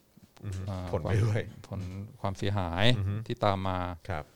ซึ่งถ้าเอาประชากรไทย 60-70 ล้านคนเนี่ย เป็นตัวหารครับ ตัวตั้งนี่คือความเสียหายที่เกิดขึ้นใช่ไหมครับ คือไม่ใช่แค่อ่าอ่างบประมาณที่ถูกเผาผลาญไปกับเรื่องที่ไร้ประโยชน์อือฮึอ่าแล้วก็มันยังมีความต้นทุนความเสียโอกาสที่แทนที่จะเจริญใช่ก้าวหน้า ก็โดนใช่ไหมประเทศอื่นแบบว่าตัดหน้าไปอ่าเพราะความ ไร้ประสิทธิภาพของเราอ่าแล้วชีวิตก็ตกอยู่ในอันตรายครับวัคซีนไม่ได้ฉีดสักที คือต้นทุนที่ต้องเสียไปเนี่ยมันมันมันมันมหาศาลมากใช่ไหมอาจจะเป็นไม่รู้กี่แสนกี่ล้านล้านต่อปีอือฮึนะถ้ามาหารด้วยจำนวนประชากร 60-70 ล้านคนเนี่ย ต้นทุนเฉลี่ยในการเป็นสลิมเนี่ย คือต่อคนที่เราต้องรับเนี่ย ถือว่า เยอะไหมอือฮึเยอะใช่ไหม อือฮึ คือทุกคนได้รับผลกระทบ แล้วก็ชีวิตอ่าอ่าอยู่ในอันตราย ไม่มีความสิวิไลซ์ในในสังคมอะไรต่ออะไรต้นทุนความเป็นสลิมเนี่ยถ้าคิดถึงต้นทุนเฉลี่ยที่เราแต่ละคนเนี่ยต้องคอยแบกรับนี่มันสูงมากอือฮึสูงมาก ๆ ถ้าเกิดว่าเรามีอ่ารัฐบาลที่ responsive ต่อความต้องการของรัฐเอ่อของประชาชนในชีวิตโดยเฉลี่ยของเราทุกคนเนี่ยจะดีขึ้นมากอืมทั้นต้นทุนเฉลี่ยในการเป็นสลิมเนี่ย แพงอืมอืมต้นทุนหน่วยสุดท้ายเป็นไงอืมถ้าสมมติว่าตอนนี้จอนเป็นสลิมอยู่แล้วจอนคิดว่า เอ๊ะจะยังเป็นสลิมต่อไปหรือว่าจะกลับใจดีอืมต้นทุนหน่วยสุดท้ายในการเป็นสลิมต่อเนี่ย มันมันมีมันมันมีต้นทุนที่ต้องจ่ายไหมอืมหรือว่าเพราะว่าถ้าเราพูดถึงไอ้สถานการณ์แบบเนี้ยคือ คือไอ้ ต้นทุนสุดท้ายอะมันก็มันก็มันก็มีความเสียหายตามมาทุกครั้งอะใช่ไหมฮะเออคือมันมันก็มีความเสียหายตามมาตลอดอะคือแบบว่า จะเล็กจะน้อยอะอืมมันมันก็มันก็เป็นความเสียหายอะอืมที่มันที่มันเกิดขึ้นกับตัวสลิมนั้น ๆ เองอะอืมเออ หรือบุคคลนั้น ๆ เองอะอืมคุณก็ได้รับผลกระทบไม่ทางใดก็ทางหนึ่งอยู่ดีอะอืมเออ โอเคงั้นคิดว่าอันนี้คือคนสุดท้ายกำลังอยู่อยู่บนอยู่บนกำลังจะคิดว่าเอ๊ะจะสลิ่มไม่สลิ่มดีตัดสินใจกันอ่าตัดสินใจตัดดสิสินใจนี่คือคนสุดท้ายนะที่ครับกำลังคิดว่าจะสลิ่มไม่สลิ่มดีอ่าฮะอ่ากำลังอ่าฮะคิดอยู่ก็ที่ผ่านมาก็เป็นสลิ่มมาตลอดอืมแล้วก็เพื่อนฝูงรอบข้างก็เป็นสลิ่ม แล้วก็ออกหน้าออกตาว่าตัวเองเป็นสลิ่มอย่างเต็มที่อืมอ่าก็ตอนนี้กำลังพิจารณาอยู่ว่าจะจะสลิ่มหรือจะกลับใจดี อันนี้สมมุตินะฮะอ่านี่สมมุติครับผมอ่าครับคิดอยู่ก็ก็ต้นทุนหน่วยสุดท้ายคิดว่าเออ ถ้าเราเป็นสลิ่มต่อเนี่ย ชีวิตเราจะเป็นยังไงอืมหรือว่าถ้าเรากลับใจมาไม่สลิมแล้วเนี่ยอือฮึชีวิตเราจะเป็นยังไงอืมอืมอ่าถ้าสมมติว่าอ่าสลิมเกิดการกลับใจหนึ่งครั้งเนี่ย ปัญหาต่างๆอ่าความไร้ประสิทธิภาพของรัฐบาลอ่าความถอยหลังลงคลองของประเทศอ่าถ้าสมมติว่ากลับใจไม่เป็นสลิมแล้วเนี่ยอืมอะไรทั้งหลายมันจะเปลี่ยนไหมก็เอ่อท้ายที่สุด ก็เปลี่ยนไปในทางที่น่าจะดีขึ้นไหม ถ้าเกิดว่าสลิมมีจำนวนน้อยลง แล้วก็ออกมาส่งเสียงวิพากษ์วิจารณ์รัฐบาลมากยิ่งขึ้น แล้วก็คนที่สนับสนุนรัฐบาลก็มีปริมาณน้อยลง มันก็มันก็มันก็อยู่ยาก เพราะฉะนั้นการเปลี่ยนแปลงก็น่าจะตามมาเร็วขึ้นหรือเปล่า อันนี้อันนี้ผมไม่รู้ว่าสามารถใช้กับหลักเศรษฐศาสตร์นี้ได้หรือเปล่าอ่าอันนี้ต้องถอยกลับมาถึงเรื่องต้นทุนหน่วยสุดท้ายอ่าใช่ไหมอ่าอืมอย่างเวลาขับรถเนี่ย ถ้าสมมติว่าทุกคนขับรถน้อยลง แล้วก็อ่าเดินมากขึ้น สิ่งแวดล้อมก็ดีขึ้นใช่ไหมอ่าใช่แล้วก็มลอุภาวะบัติเหตุก็ก็น้น้ออยยลลงงใช่แล้วก็น้อยลงอ่าครับใช่ถูกต้อง แต่เวลาจอนจะคิดว่า จอนจะขับรถไปเซเว่นหรือเปล่าเนี่ยอือฮึจอนคิดถึงตัวจอนเองใช่ไหมอืมว่าหนึ่งทริปที่จอนจะไปเนี่ยจอนต้องเสียอะไรแล้วจอนจะได้อะไรอือฮึอือฮึอืมอืมมันไม่ได้คิดแบบว่าเออถ้าทุกคนขับรถน้อยลงนี่มันจะใช่เป็นยังไงซึ่งซึ่งพอดีว่าในประเทศเนี้ยมันก็มีสลิมที่แบบว่าคือในการกระทำหนึ่งครั้งอะเขาก็ได้ประโยชน์จากการสนับสนุนรัฐบาล จากการเป็นสลิมกับการใช้ privilege ของตัวเอง กับการใช้แบบเส้นสายหรืออะไรก็ตามอะไรเงี้ยเขาก็ได้ประโยชน์ แต่ว่าในในในขณะเดียวกันก็คือแบบมันมันก็จะมีแบบสลิมที่แบบว่า ตัวเองก็ไม่ได้อะไรอะเออ แต่ก็ยังก็ยังสนับสนุนรัฐบาลอะอ่าอยากให้คิดถึงประเภทหลัง เอออือฮึคือตัวเองไม่ได้อะไรก็ไม่ได้อะไรแล้วก็แบบว่า ก็เลยจะคิดว่าถ้าเป็นสลิมต่อเนี่ยเออ หรือการเปลี่ยนใจไม่เป็นสลิมเนี่ย เออ สิ่งแวดล้อมโลกโดยรวมประเทศของเราเนี่ยสังคมมันก็ดีจะเปขึ้ลี่นยนไหมเออ สังคมมันก็น่าจะดีขึ้นดีขึ้นเหรอตอนเชื่อว่าอย่างนั้นโอเคอันกลับไปขับรถใหม่ อือฮึ ขับรถไปเซเว่นใช่ไหมอือฮึจอนคิดว่าอ่าต้นทุนจอนคืออะไรก็คืออเข้าใจอ่าเข้าใจเออก็คือแบบจอนไม่ได้คิดว่าเออถ้าทุกคนเนี่ยมาพร้อมใจกันอืมอือฮึขับรถน้อยลงเนี่ยสังคมมันจะดีขึ้นอืมนะอืมการคิดของจอนเข้าใจคือจอนคิดว่าเฮ้ยต้นทุนของจอนคืออะไรอ่าอ่าเข้าใจอ่าแล้วก็ประโยชน์ที่จอนได้คืออะไรอ่าเพราะว่าจอนไม่สามารถไปบังคับให้คนอื่นตัดสินใจขับรถหรือไม่ขับรถได้ใช่ไหมอ่านี่ก็กลับมาในการอ่าเป็นสลิมกำลังคิดว่าจะกลับใจดีหรือเปล่า แน่นอนไม่สามารถไปเปลี่ยนใจคนอื่นได้อืม คิดถึงตัวตัวเองเนี่ยว่าจะเป็นสลิมต่อหรือว่าจะกลับใจมาอ่าด่ารัฐบาลดีอือฮึอ่าอืมถ้ากลับใจมาด่ารัฐบาลเนี่ย คิดว่าโลกจะเปลี่ยนสังคมจะเปลี่ยนไหมอืมสำหรับจองจองว่าเปลี่ยน เพราะว่าเพราะว่าเพราะว่าไม่เพราะว่าเพราะว่าเพราะว่าจองก็อย่างที่บอกไงว่าจองก็เคยเป็นสลิมมาก่อนไงเออแล้วจองก็รู้สึกว่าเออแล้วแล้วก็เข้าใจก็คือแบบว่าเออแล้วไอ้ผลประโยชน์หรือสิ่งที่ตัวเองได้อะอืมในการไม่เป็นสลิมอะมันก็ลดน้อยลงนะอืมอืม เออ ก็คือว่า คือพอคือคือคือพอไม่เป็นสลิมในประเทศเนี้ยก็ก็คือจริง ๆ ก็ไอ้ประโยชน์ที่จะได้จากแบบเอ่อกับการอยู่ในสังคมอะอืม จริง ๆ ก็ได้น้อยลงด้วยซ้ำได้น้อยลงด้วยเออซ้ำใช่ได้น้อยลงด้วยซ้ำใช่ใช่เพราะฉะนั้นอ่าการการกลับใจว่าเออไม่เป็นสลิมแล้วมันก็อาจบางคนก็อาจจะมีต้นทุน อือฮึส่วนประโยชน์ที่ได้จากการกลับใจให้เป็นสลิมเนี่ย มันมันจะได้ก็ต่อเมื่อ มีมวลของคนจำนวนมาก ซึ่งกลับใจเปลี่ยนใจใช่ไหมอือฮึซึ่งก็คือพฤติกรรมคนอื่น ซึ่งอืมเราไม่สามารถไปบังคับได้บังคับได้ครับอ่าเพราะฉะนั้นการตัดสินใจของเราเองเนี่ยมันก็คือการตัดสินใจของหนึ่งคนอืมอือฮึใช่ไหมซึ่งมันก็อาจจะมีต้นทุนที่ต้องจ่ายเหมือนครัที่บจอห์นพูดครับส่วนประโยชน์ที่ได้เนี่ย มันมันค่อนข้างลิบลับอืมคือประโยชน์จะเกิดขึ้นก็ต่อเมื่อ แมสคนจำนวนมาก เปลี่ยนใจแล้วก็ใช่ออกมา take action อือฮึ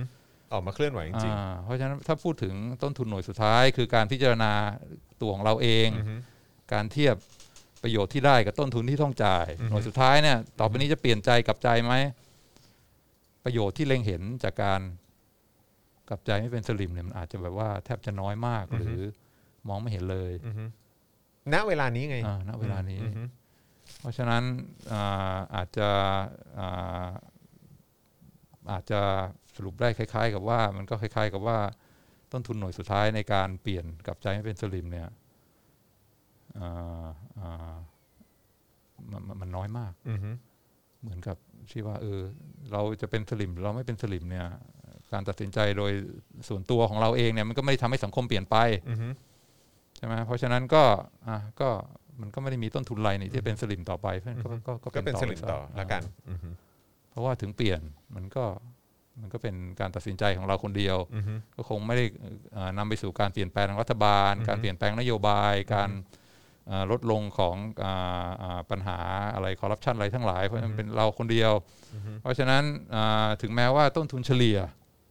ที่พวกเราทุกคนต้องแบกรับของการเป็นสลิมมันสูงมาก แต่ว่าต้นทุนหน่วยสุดท้ายเนี่ย อืมแทบไม่ได้อะไรเลยเพราะฉะนั้นมันก็เลยอ่าเป็นตัวอย่างว่าทำไมคนจำนวนมากถึงตัดสินใจที่เลือกเป็นสลิมต่อออืมอืมเหมือนกับอ่านักเรียนที่เวลาเข้าไปในปาร์ตี้ซื้อบัตรแล้วก็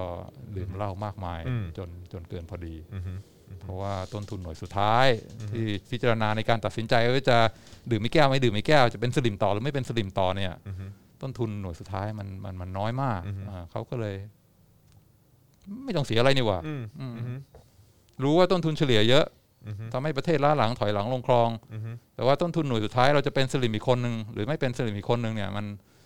มันไม่ได้ไม่ได้มีต้นทุนอะไรอืมอ่าต่อเรา เพราะฉะนั้นก็ ก็เป็นสลิมต่อไปง่ายดีอืมพอฟังขึ้นไหม ไม่แค่แค่อยากจะถามว่าแล้วในฐานะการเป็นนักเศรษฐศาสตร์ หรือว่าถ้าคิดในในทางในแนวในในเขาเรียกว่าอะไรในเชิง หรือว่าในด้านเศรษฐศาสตร์เนี่ยอืมการตัดสินใจแบบเนี้ยมันคุ้มค่าไหมฮะ เพราะว่าคือบางทีคุณต้องดูแบบระยะยาวอะเออว่าแบบแล้วจริง ๆ มันคุ้มค่าหรือเปล่า กับการที่แบบว่าโอเคฉันแบบฉันฉันแบบไอสิ่งที่มันจะได้กลับมาแม่งศูนย์เนี่ยเออหรือว่าน้อยมากอะหรือว่ายังไม่เห็นตอนเนี้ย เออซึ่งผมผมมักจะใช้คำนี้อยู่บ่อยๆคือใช่คุณยังไม่เห็นตอนนี้ เพราะว่าคือคือมันต้องใช้เวลาอืมในการที่จะเอ่อในการที่จะทำให้ที่ที่สังคมมันจะมีการขับเคลื่อน แล้วก็เกิดการเปลี่ยนแปลงได้ แต่ปริมาณคนมันต้องมากพอด้วย แล้วก็คือแบบว่า แต่ไอ้ตัวบุคคลนั้นเนี่ยอืมหนึ่งคนนั้นเนี่ยอืมเออที่ตัดสินใจว่าอืมไม่เอาดีกว่าเออแบบเราเราเป็นสลิมต่อไปดีกว่าเออเพราะว่าก็แบบมันก็ไม่ได้ make a difference อะไรอืมเอออย่างเงี้ยอืมแต่คือแบบไอ้การคิดแบบเนี้ยอืม ในถ้าถ้ามองในในในด้านเศรษฐศาสตร์อะคือมันเป็นการคิดที่เป็นการตัดสินใจหรือว่าเป็นการคิดที่ที่ฉลาดไหมฮะอันนี้ต้องพูดด้วยความอับอายนะครับ แต่ว่านี่ก็ปิดหน้าไว้ครึ่งหนึ่งแล้วอ่าโอนะเคเพราะฉะนั้นก็โอเคโอเค ไม่ต้องอายมากอ่านะฮะแต่จะพูดให้ฟังแบบอ่าฮะแบบเศรษฐศาสตร์นะวิเคราะห์ให้โอเคฟังแบบเศรษฐศาสตร์ โอเคแล้วก็ อันนี้ก็เป็นนักเศรษฐศาสตร์ก็ควรจะอาย ก็เลยเลือกพูดวันนี้ครับผมในวันที่ใส่แมสอ่าฉลาดไหมเออที่จะแบบว่า เออ ก็เป็นสลิมไปอืมอ่าเพราะว่าอ่ามันก็ไม่ได้ช่วยอะไรอือฮึก็ถ้าถามนักเศรษฐศาสตร์คิดแบบวิเคราะห์แบบเศรษฐศาสตร์อือฮึก็จะบอกว่า อนาคตเป็นไปได้สองอย่างอืมอย่างหนึ่งคือ มันก็เป็นสลิมเงี้ยต่อไปเรื่อยอือฮึๆไม่มีอะไรเปลี่ยนแปลง อีกอย่างหนึงคือคนจำนวนมาก จะเปลี่ยนใจแล้วก็ ทำให้ประเทศเราไปสู่ความพัฒนาอืมเป็นไปได้ scenario A คือสลิมอือฮึต่อไปจนชั่วกาลปวสารชั่วประวัติศาสตร์หรือว่าสักพักหนึ่งในอนาคตจะมีการเปลี่ยนแปลงแล้วก็อือฮึไม่สลิมอ่าฮะอือฮึไม่ว่าผมหนึ่งเสียงจากหกสิบล้านเสียงเนี่ยอือฮึจะสลิมหรือไม่สลิมเนี่ย มันคงไม่ได้เปลี่ยนอนาคตหรอกอือฮึอืมอืมคิดว่าอย่างนั้นอืมอือฮึเพราะฉะนั้นถ้าอ่าอนาคตมันจะเป็นสลิมไปช่วยกับกระปาวสารอยู่แล้ว ผมจะเปลี่ยนใจไม่สลิมตอนนี้มันก็ไม่ได้เปลี่ยนอะไรอืมอือฮึหรือถ้าอนาคตมันจะมีการเปลี่ยนแปลง ก็ดีอือฮึอ่าผมถ้าผมยังเป็นสลิมต่อไปมันก็คงไม่ได้เปลี่ยนอือฮึอ่าความเปลี่ยนแปลงทางสังคมมันยิ่งใหญ่นะในอนาคตอือฮึเพราะฉะนั้นการตัดสินใจว่าผมจะสลิมหรือไม่สลิมเนี่ย มันไม่ได้ไม่ได้มีเอฟเฟกอือฮึว่าโลกจะไปในทางด้านไหนอือฮึ ถ้าเกิดว่าในอนาคตคนส่วนใหญ่เปลี่ยนใจไม่เป็นสลิมแล้วก็เออถึงเวลาถึงตอนนั้นก็ดีเราก็ตีเนียนอืมก็เปลี่ยนแวเปลี่ยนด้วยก็ได้อ่าเปลี่ยนด้วยก็ได้อือฮึอ่าแต่ถ้าไม่เป็นก็เรามาเปลี่ยนอ่ามาออกแรงด่ารัฐบาลตอนนี้มันก็ไม่ได้ไม่ได้เกิดอะไรไม่ขึ้นช่วยมาอะไรขึ้นมาอืมเพราะฉะนั้นก็อันนี้คือการคิดแบบเศรษฐศาสตร์อืมแล้วถ้าเกิดว่าอันเนี้ยคิดในเชิงตัวบุคคลใช่ไหมฮะอืมก็คือว่าเออแบบสำหรับตัวคุณเนี่ย มันเป็นการตัดสินใจที่มันฉลาดหรือไม่อืมแต่ในขณะเดียวกันถ้ามองถ้ามองถ้ามองอีกด้านหนึ่งก็คือว่า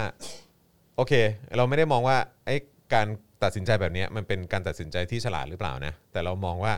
การตัดสินใจอย่างเงี้ยมันจะส่งผล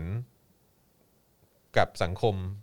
ในแง่ดีหรือไม่ดีอะอืมคือมันเป็นประโยชน์กับสังคมส่วนรวมมันมันเป็นประโยชน์กับส่วนรวมมากกว่า หรือหรือไม่ฮะ อันนี้คือคือเมื่อสักครู่นี้คือคิดคิดในในตัวบุคคลนะเออคือแบบว่าเอาโอเคกูเปลี่ยนไปแม่งก็ไม่ได้เกิดอะไรขึ้นอะเดี๋ยวรอถ้าเกิดมันเกิดการเปลี่ยนปุ๊บเออเดี๋ยวค่อยเนียนๆไปละกันอืมอืมแต่ว่าแต่ว่าถ้าคิดอีกมุมหนึ่งก็คือว่าเฮ้ยอ้าวแต่ว่าถ้าเกิดว่าไอ้การทำแบบเนี้ยกับการที่คุณตัดสินใจว่าคุณจะเป็นสลิมต่อไปอะอืมมันมันน่าจะส่งผลการการการที่รู้สึกว่าเออต้นทุนที่ที่ได้เนี่ยอืมมันศูนย์หรือว่าได้มานิดเดียวอะอืมเออ แต่แบบว่า เราเมื่อเมื่อตัดสินใจไปอย่างนั้นเนี่ยมันมันจะเป็นประโยชน์กับสังคม อืม หรือว่าเป็นผลเสียกับสังคมมากกว่า อืมอืมอืม เหมือนขับรถอะอืมเออซึ่งก็รู้ๆกันอยู่ว่าแบบอืมเออถ้าเกิดขับรถน้อยลง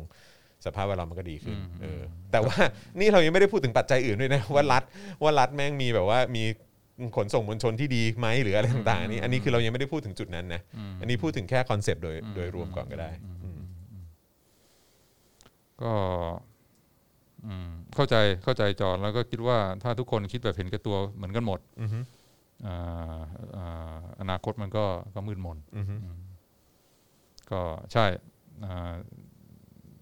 คือคราวที่แล้วที่เราพูดกันเนี่ยเราคุยกันเรื่องศรัทธาใช่ไหมอ่าก็อาจจะเป็นว่าอ่านักเศรษฐศาสตร์ไม่ค่อยมีศรัทธาเท่าไหร่อือฮึก็คือคิดว่าการพฤติกรรมของเราหนึ่งคน การตัดสินใจของเราหนึ่งคนอ่ามัน คงไม่เปลี่ยน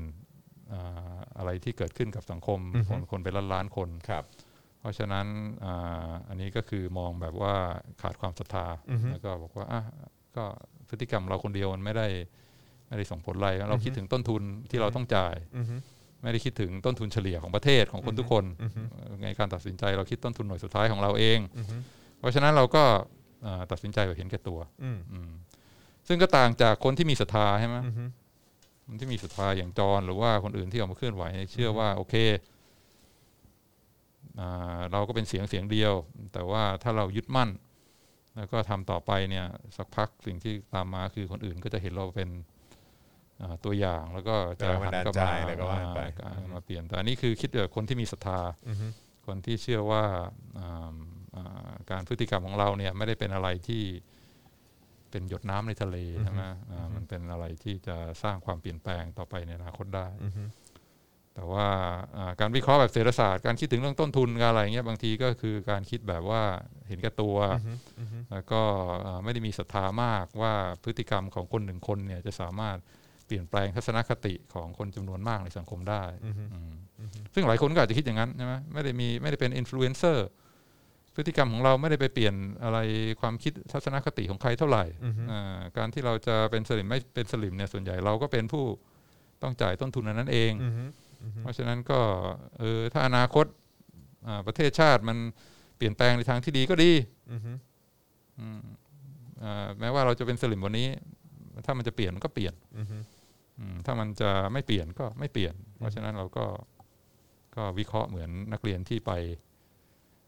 ปาร์ตี้ก็ดื่มเข้าไปดื่มเหล้าเข้าไปจนเมาไม้นี่ก็คือก็เสพความเป็นสลิมเข้าไปเรื่อยอือฮึๆจนกว่าอ่าอ่าอ่าต้นทุนอันนั้นมันจะ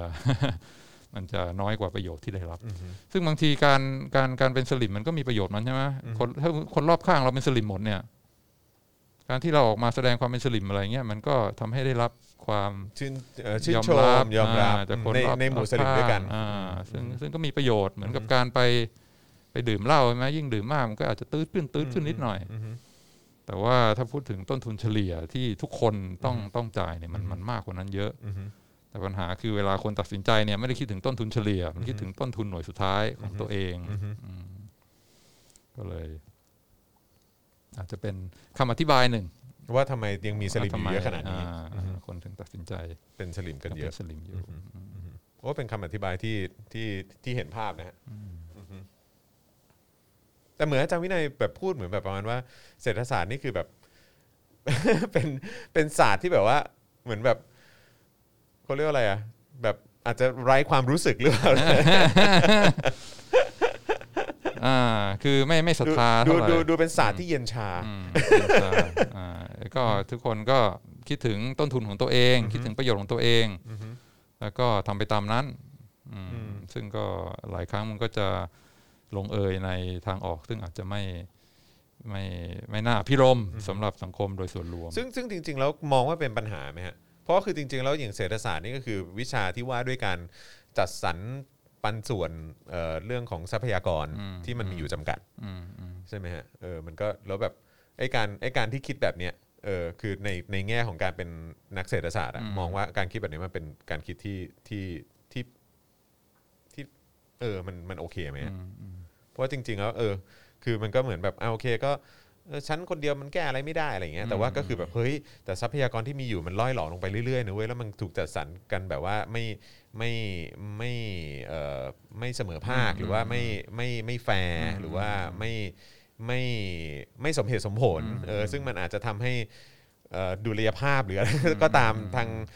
เศรษฐกิจหรืออะไรแบบนี้มันอาจจะเสียหายหรือว่าพังได้อะไรเงี้ยถ้าถ้าในถ้าในด้านด้านมุมมองของนักเศรษฐศาสตร์คิดว่าเออไอการไอการคิดแบบเนี้ยมันมันมันถูกต้องไหมฮะอืมเอาละกลายเป็นอาจารย์วินัยถอนหายใจแล้วนะฮะเมื่อกี้เมื่อกี้บอกว่าเป็นเป็นเอ่ออาจารย์แบงค์ใช่ไหมอาจารย์แบงค์เอ่ออนักถอนหายใจเออตอนนี้เป็นอาจารย์วินัยละอืม มีปัญหามากครับอืมนักเศรษฐอ่าวิชาเศรษฐศาสตร์มีปัญหามากอืมฮึอ่าพูไม่ต้องพูดถึงอะไรมากพูดถึงการไปเลือกตั้งอืมใช่ไหมอ่าสมมุติว่าหนึ่งเสียงเราไปเลือกตั้งเนี่ย มันจะเอ่อก่อให้เกิดการเปลี่ยนแปลงผลการเลือกตั้งหรือเปล่าอืมฮึโอกาสหนึ่งในล้านใช่ไหมอืมที่จะแบบว่าเสียงของเราหนึ่งเสียงเนี่ยจะเป็นเป็นตัวตัวคลิกตัวเปลี่ยนใช่ไหมครับเพราะฉะนั้นอ่าต้นทุนที่จะออกไปเลือกตั้งมีเปล่ามีอืมฮึ ต้องแบบว่าแต่งตัวขับรถออกไปหาที่จอดอะไรต่ออะไรวุ่นวายใช่ไหมอือฮึแต่ว่าประโยชน์ต่อเราที่จะได้จากการออกไปเลือกตั้งเนี่ย มันอืมฮึมันเป็นศูนย์อือฮึเพราะฉะนั้นถ้าคิดแบบอ่าเห็นแก่ตัวอือฮึพิอ่าพิจารณาแบบนักเศรษฐศาสตร์อ่าประโยชน์และโทษจากการออกไปเลือกตั้งนักเศรษฐศาสตร์ก็บอกเฮ้ยเลือกไม่เลือกอืมฮึเราก็คงไม่เปลี่ยนผลการเลือกตั้งหรอกอืมฮึเพราะฉะนั้นก็ไม่ต้องไปเลือกซะอืมฮึอืม ประหยัดน้ำมันประหยัดอ่าค่าซักผ้าอือฮึอ่าประหยัดพลังงานที่เอาไปเอาไปเลือกตั้ง แบบนี้นักเศรษฐศาสตร์เป็นสลิมไหมฮะ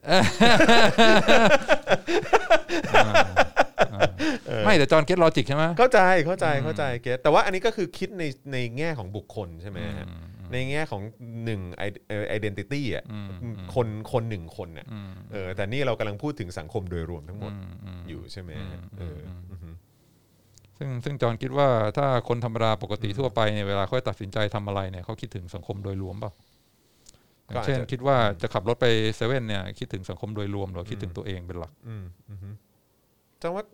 ไม่รู้นะ อันนี้อันนี้อันนี้คือต้องต้องขออภัยอาจจะไม่อาจจะไม่ใช่ผู้เชี่ยวชาญหรืออะไรมากแต่คิดว่า มันก็คงมีทั้งคนที่คิดและคนที่ไม่คิด อืมอืมอืมใช่ใช่อย่างเช่นแม่เราเป็นต้นใช่ไหมอืมคิดมากว่าโอ้โหถ้า อ่าทำอย่างนี้ไปเนี่ยมันจะส่งผลเสียต่อสิ่งแวดล้อมอืมโลกในอนาคตมากแค่ไหนอ่าอ่าอ่าแล้วก็ไม่แต่ก็ทำคือไม่ต้องใครที่ไหน ก็อาจารย์วินัยก็เหมือนกันน่ะอาจารย์วินัยอาจารย์วินัยมามาเยี่ยมเราที่นี่อ่าใช่ไหมฮะ แล้วก็เออแล้วก็พอถึงเวลาปุ๊บเอยอยากจะออกไปซื้อของตรงตลาดหรือร้านสะดวกซื้อด้านเอ่อใกล้ๆบ้านตรงเนี้ยอืมตรงปากซอยเหมือนกันแหละอืมก็ที่ยกตัวอย่างอะเออปากซอยเหมือนกันอืมอืมอาจารย์วินัยก็เดินไง อืมอืมอืม ใช่ไหมก็แคร์คนเราก็มีความใช่แคร์ใช่อืมแม้ว่าพฤติกรรมของเราเป็นหนึ่งในล้านเนี่ยมันอาจจะไม่ได้เปลี่ยนโลกอือฮึแต่ว่าเราแต่ในก็ขณะเดียวกันเราก็ต้องมีศรัทธาอ่ว่ามันก็มีคนอื่นที่คิดเหมือนเราเหมือนกันาใช่อืมใช่แล้วก็ เชื่อว่าเสียงเสียงเดียวเนี่ย บางทีมันอาจจะเล็กน้อยอือฮึแต่ว่าอ่าก็ต้องทำเพราะมันเป็นเรื่องที่ที่ถูกต้องอือฮึแม้ว่าจะมีต้นทุนที่ต้องจ่ายใช่ไหมอ่าในใน short short term ใช่ไหมอ่าการออกมา ปฏิเสธว่าไม่สลิ่มออกมาด่ารัฐบาลเนี่ยก็มีมีต้นทุนที่ต้องจ่ายใช่แต่ว่านี่มันคือเรื่องของของศรัทธาอืมอืมเรื่องของอุดมการณ์อืมอืมไม่ใช่การคิดวิเคราะห์แบบเศรษฐศาสตร์ cost benefit อืมอ่าเทียบกัน เท่านั้นไงเท่านั้นเออคือแบบว่าอาจจะต้องคิดในมิติอื่นด้วยหรือเปล่า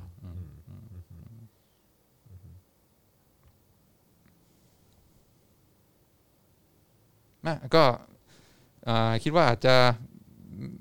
เป็นการอ่าอธิบายนิดนึงอืมว่าทำไมเอ๊ะทำไมคนมันยังเป็นสลิมอยู่วะอืมเนี่ยอ่าอือฮึคืออะไรต่ออะไรแม่งเฮงซวยเห็นอยู่แล้วว่าประเทศชาติเนี่ยทุกคนต้องแบกรับต้นทุนมากแค่ไหนในการมีรัฐบาลห่วยๆอย่างนี้ใช่ไหมต้นทุนโดยเฉลี่ยมันสูงมากทำไมถึงยังเป็นสลิมกันอยู่ ก็คิดว่าอันนี้อาจจะเป็น คำอธิบายหนึ่งซึ่งซึ่งมันเป็นคำอธิบายที่เห็นภาพชัดมาก เพราะว่ามันก็เคยมีแบบคนที่มีชื่อเสียงในสังคมที่ออกมาพูดเหมือนกันเหมือนกับที่อาจารย์วินัยพูดเลยว่าโอ้ยใครจะมาเป็นรัฐบาลอะเออใครจะมาเป็นนายกอะก็ต้องก้มหน้าก้มตาทำมาหากินต่อไปอะมันก็ไม่เห็นจะแบบมีอะไรเปลี่ยนแปลงเลยเข้าใจปะเออแบบมันมันก็มีคนคิดแบบสไตล์นี้จริงๆเออแล้วก็หลาย ๆ ครั้งก็เคยมีโอกาสได้ได้ ได้คุยกับใครหลาย ๆ คนทั้งใน Facebook หรือว่าเอ่อเนี่ยวันก่อนก็ยังเห็นคนโพสต์ใน Facebook อยู่เลยว่าแบบโอ๊ยเราจะไปทำอะไรได้ เรามันคนคนตัวเล็ก ๆ ตัวหนึ่งอะไรอย่างเงี้ยเออก้มหน้าก้มตาเออจ่ายภาษีแล้วก็ทำงานไปเหอะอะไรอย่างเงี้ย เข้าใจปะเออมันมันก็มีคนที่คิดแบบนั้นจริงๆเออแล้วก็คิดว่าแบบโอ้ยเรามันคนตัวเล็ก ๆ ก็ยังเปลี่ยนแปลงอะไรไม่ได้หรอกอะไรอย่างเงี้ยขนาดคนที่มี follower คนตามอะไรเยอะๆแม่งก็ไม่เห็นจะเปลี่ยนแปลงอะไรได้เลยอะไรอย่างเงี้ยอืมอืมอืมอืมใช่ใช่ใช่ซึ่ง ถ้าถ้ามองในแง่นี้ก็คือว่าความความคิดเห็นมุมมองทางการเมืองอะไรทั้งหลายเนี่ยส่วนใหญ่ก็จะเป็นลักษณะนี้ทั้งนั้นอือฮึใช่ไหมแต่ว่าต้องแต่ว่าต้องก็ก็อันนี้อันนี้อันนี้อาจจะเป็นการแสดงความเห็นที่พลาดก็ได้นะฮะหรือผิดก็ได้คือแบบว่า แต่ต้องไม่ลืมนะจอนว่าเมื่อ 7 ปีที่แล้ว คนคนที่คิดสไตล์คนที่คิดสไตล์สลิมอะเออเขาก็เขาก็ทำสำเร็จนะ ในการในการ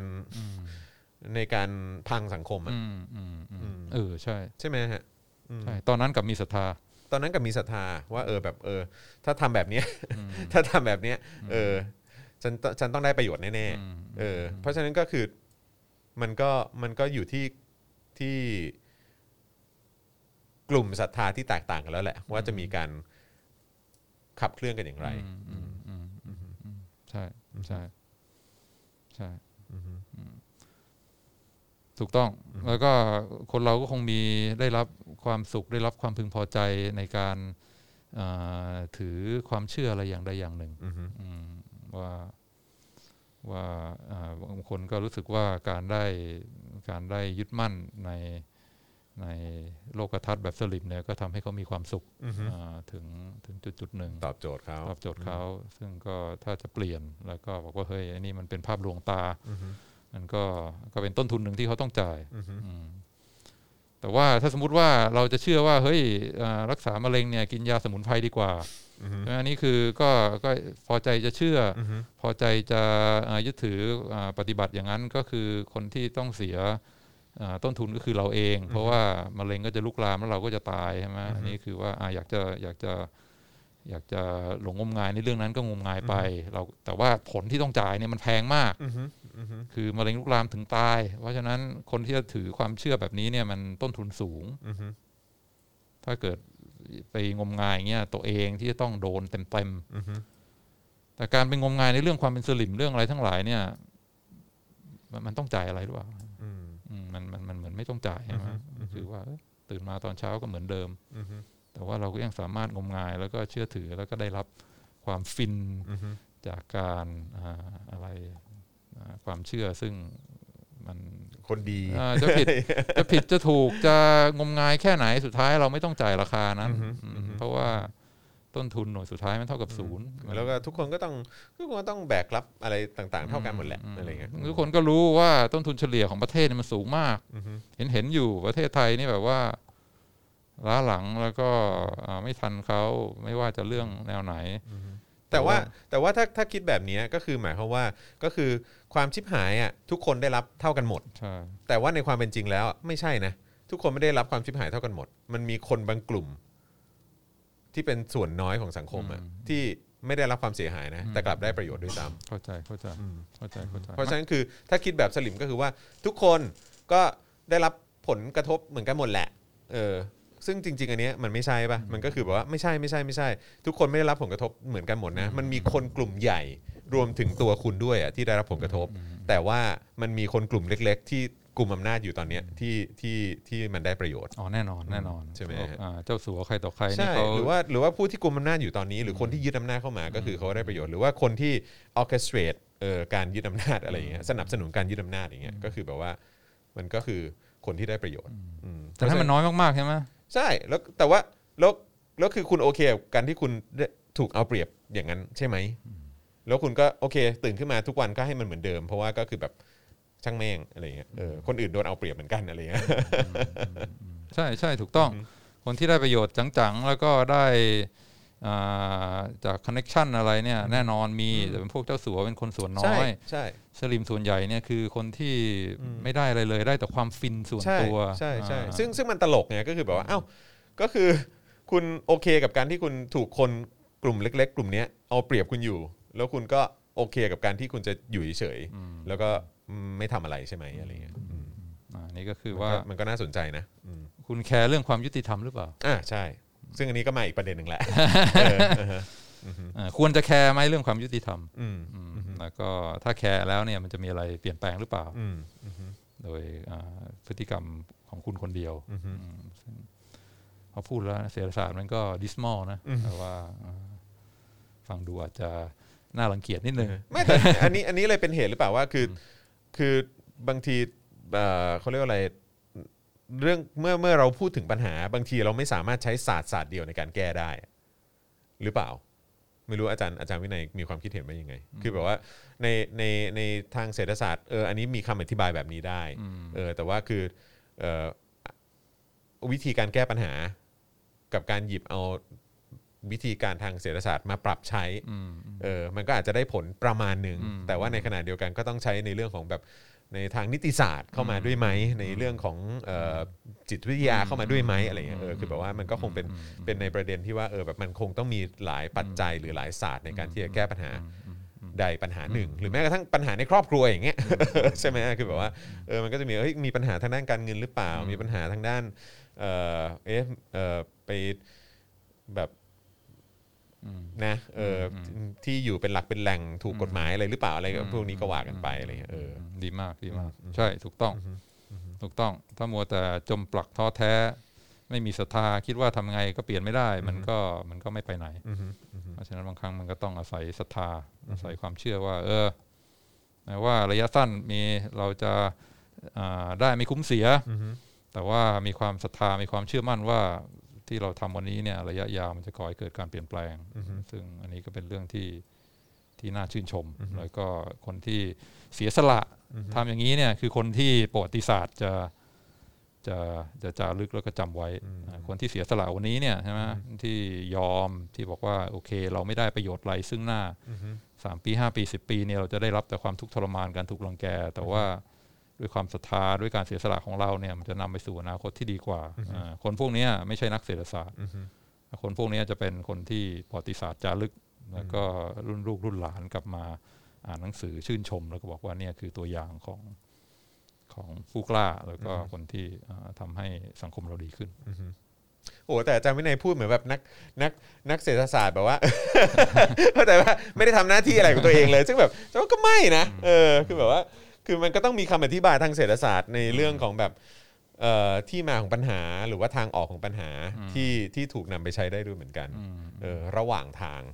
ซึ่งก็ไม่ว่าจะเป็นเรื่องของอย่างเราทำรายการ Daily Topic อย่างเงี้ยก็หนึ่งอย่างที่ชอบอ้างอิงมาก ๆ ก็คือข่าวเศรษฐกิจเออหรือว่าความแบบว่าเรื่องของปัญหาทางเศรษฐกิจ หรือว่าผลผลเขาเรียกอะไรนะเออเออได้และเสีย เออทางเศรษฐกิจกับการที่สังคมมันเป็นอย่างเงี้ยหรือว่าเออการเมืองการปกครองของไทยเป็นอย่างเงี้ยเออแบบว่าเศรษฐศาสตร์เป็นหนึ่งอย่างที่ที่สามารถชี้ชัดเป็นตัวเลขที่ที่หลาย ๆ ครั้งเราก็เถียงลำบากอะเออแน่นอนต้นทุนเฉลี่ยที่พวกเราทุกคนต้องรับเนี่ยสูงมากกี่ปีที่ผ่านมาเนี่ยประชากรโดยเฉลี่ยของคนไทยเนี่ยมันไปได้ไกลแค่ไหนแล้ว นี่ครัวเรือนอะไรแบบนี้เท่าไหร่อะไรอย่างเงี้ยใช่ไหมอ่าแต่ว่าอ่าก็ต้นทุนเฉลี่ยบางทีมันอาจจะไม่ ไม่เป็นสิ่งที่เราคิดเวลาเราตัดสินใจในเรื่องตัวกูอือฮึอือฮึครับผม ก็อยู่ที่ว่าเราจะคิดถึงตัวเราเอง หรือว่าจะคิดถึงส่วนรวมมากกว่ากัน อันนี้อาจจะเป็นเป็นเป็นคำถามเอ่อทิ้งท้ายอะอืม อะลองดูมีใครเข้ามาประนามนักเศรษฐศาสตร์บ้างไหมครับอ่าโอ้โหขอคอมเมนต์แบบประนามหน่อย งบประมาณที่ไม่สามารถตรวจสอบได้เลย ไม่รู้เอาไปทำอะไร คิดว่าจะไม่มีการทุจริตกันเลยเหรอนะครับผมนะฮะเอ่อใช่มีคนคิดแบบที่พี่จอนพูดเยอะเยอะมากจริงๆเออครับผมแบบ ที่จอห์นพูดคือเออคือคือด้านไหนฮะ คือด้านไหนครับ คือว่าที่ว่ามีศรัทธาหรือว่าเออแบบสำหรับคนที่คิดว่าเออแบบแบบเออรู้สึกว่าเราเออเราไม่ได้อะไร คนที่บอกว่าให้คนอื่นพอเพียงเนี่ยแม่งอ๋อโอเคครับผมนะฮะตรวจสอบยังยากลำบากเลยเอ่อกี่สมัยอะคนไทยก็ทำกินทำมาหากินกันไปพึ่งพาตัวเองทำหน้าที่ของตัวเองให้ดีที่สุดไม่ต้องมาชิงชังกันอ๋อครับผมนะฮะไม่สนับสนุน อะไรนะเอ๊ะอะไรนะอ่านไม่ไม่ได้มายาคติถ้าเราถอนออกมา ถอยออกมามอง มันจะเห็นว่ามีวาระซ่อนอยู่ แล้วแต่ใครจะเห็นเห็นแล้วยอมรับต่อหรือหันหลังให้ก็เป็นสิทธิ์ส่วนบุคคลเออนะครับ คุณณรงค์ฤทธิ์บอกมานะครับ คุณอัตเอ่ออัตอัตอัฐะเอ่ออัลฟาโซบอกว่า just ignore what really happening just say อ๋อครับผมโอ้โหตายแล้ววันนี้วันนี้คอมเมนต์เดือดจังเออนะครับเออโลกไม่ชอบก็ไม่คุ้มกับการลงทุนอืมมันคือการแย่งชิงให้ไปอยู่แพลตฟอร์มชั้นสูงขึ้น เพื่อจะได้กินมากขึ้นดีขึ้น คุณชาดำเย็นบอกมานะครับนะฮะคุณตูนบอกว่าถ้าเรารักลุงตู่แล้วลุงตู่ลาออกท่านคงเป็นคนที่ประหลาดมากนะครับ มันคือความเหลื่อมล้ำไหมครับ คุณโอมถามมาอืม แบบนี้มันคือความเหลื่อมล้ำหรือเปล่าอืมนะครับเอ่ออะขอขอขอดูด้านบนหน่อยฮะเออคุณเกรียงศักดิ์บอกว่าเห็นแก่ตัวมากไปกลัวจะโง่อีโก้เยอะไม่เห็นใจมนุษย์ด้วยกัน คือไร้ใจฟังดูเหมือนฉลาดก่อนก่อนหน้านี้ไม่เคยเสนอหน้าเลยพังแล้วยังไม่ยอมรับว่ามีส่วนร่วมในการพังอ่าครับผมคุณลุงตู่สร้างชาตินะฮะ อย่าไปเชื่อตามทฤษฎีฝรั่ง เศรษฐกิจพอเพียงเหมาะสมกับคนไทยที่สุดแล้ว ครับผมนะฮะอันนี้สงสัยจะเป็นพาราดีนะฮะเอ่อคุณแพนบอกว่าอาจารย์พูดถูกอนุรักษ์นิยม มีสิ่งที่ต้องจ่าย แล้วมันก็กลายมาเป็นสิ่งที่เขาเป็นทุกวันนี้อ๋อครับผมนะคุณอูริยุสบอกว่าเวลาทำงานมึงก็รับคนดีเข้าทำงานให้มึงนะ ไม่ต้องดูว่าจบอะไรมา ไม่ต้องดูว่าเขาเชี่ยวชาญด้านไหนอ่าครับผมนะฮะเอ่อ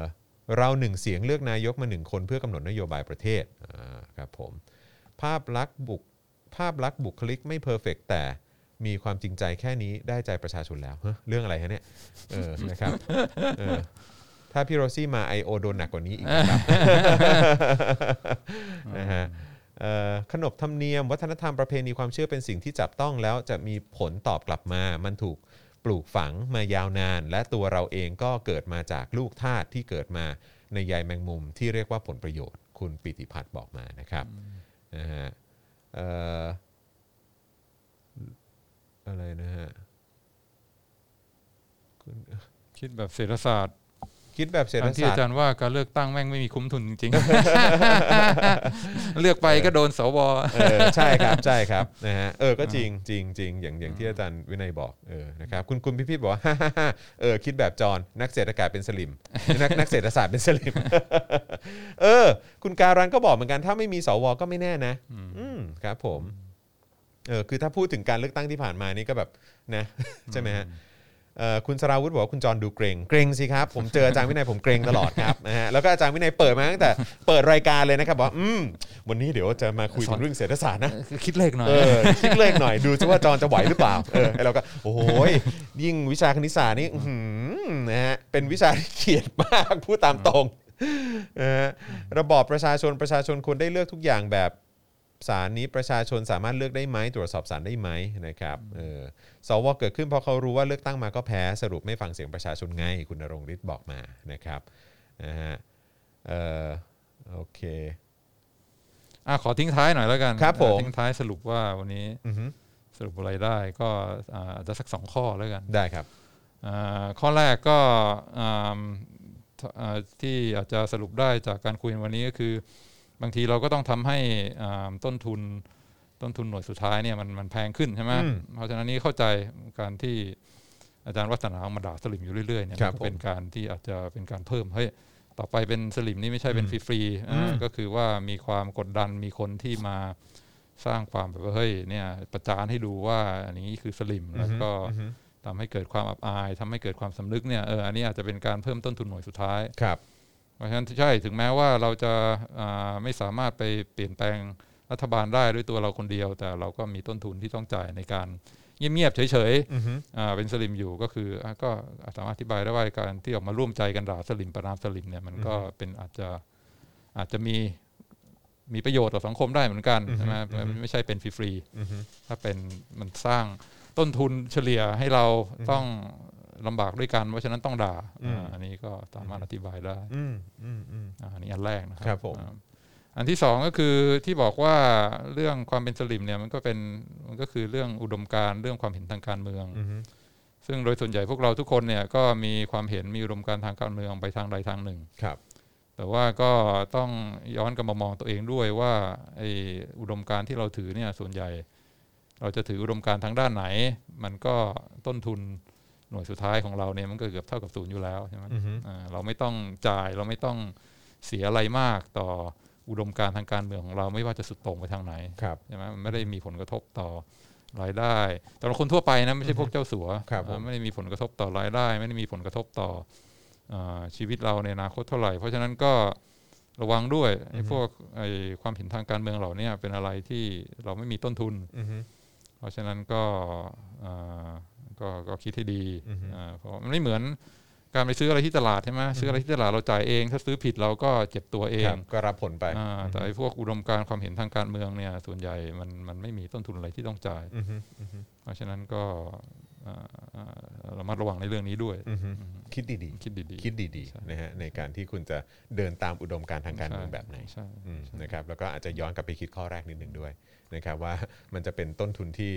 เป็นต้นต้นทุนเฉลี่ยที่คนอื่นก็ได้รับด้วยเหมือนกัน แล้วก็ไอ้ต้นทุนสุดท้ายเนี่ยถ้ามันเพิ่มขึ้นมาเนี่ยเออคุณจะรับมันไหวหรือเปล่าอืมครับผมเอ้วันนี้เข้าใจต้นทุน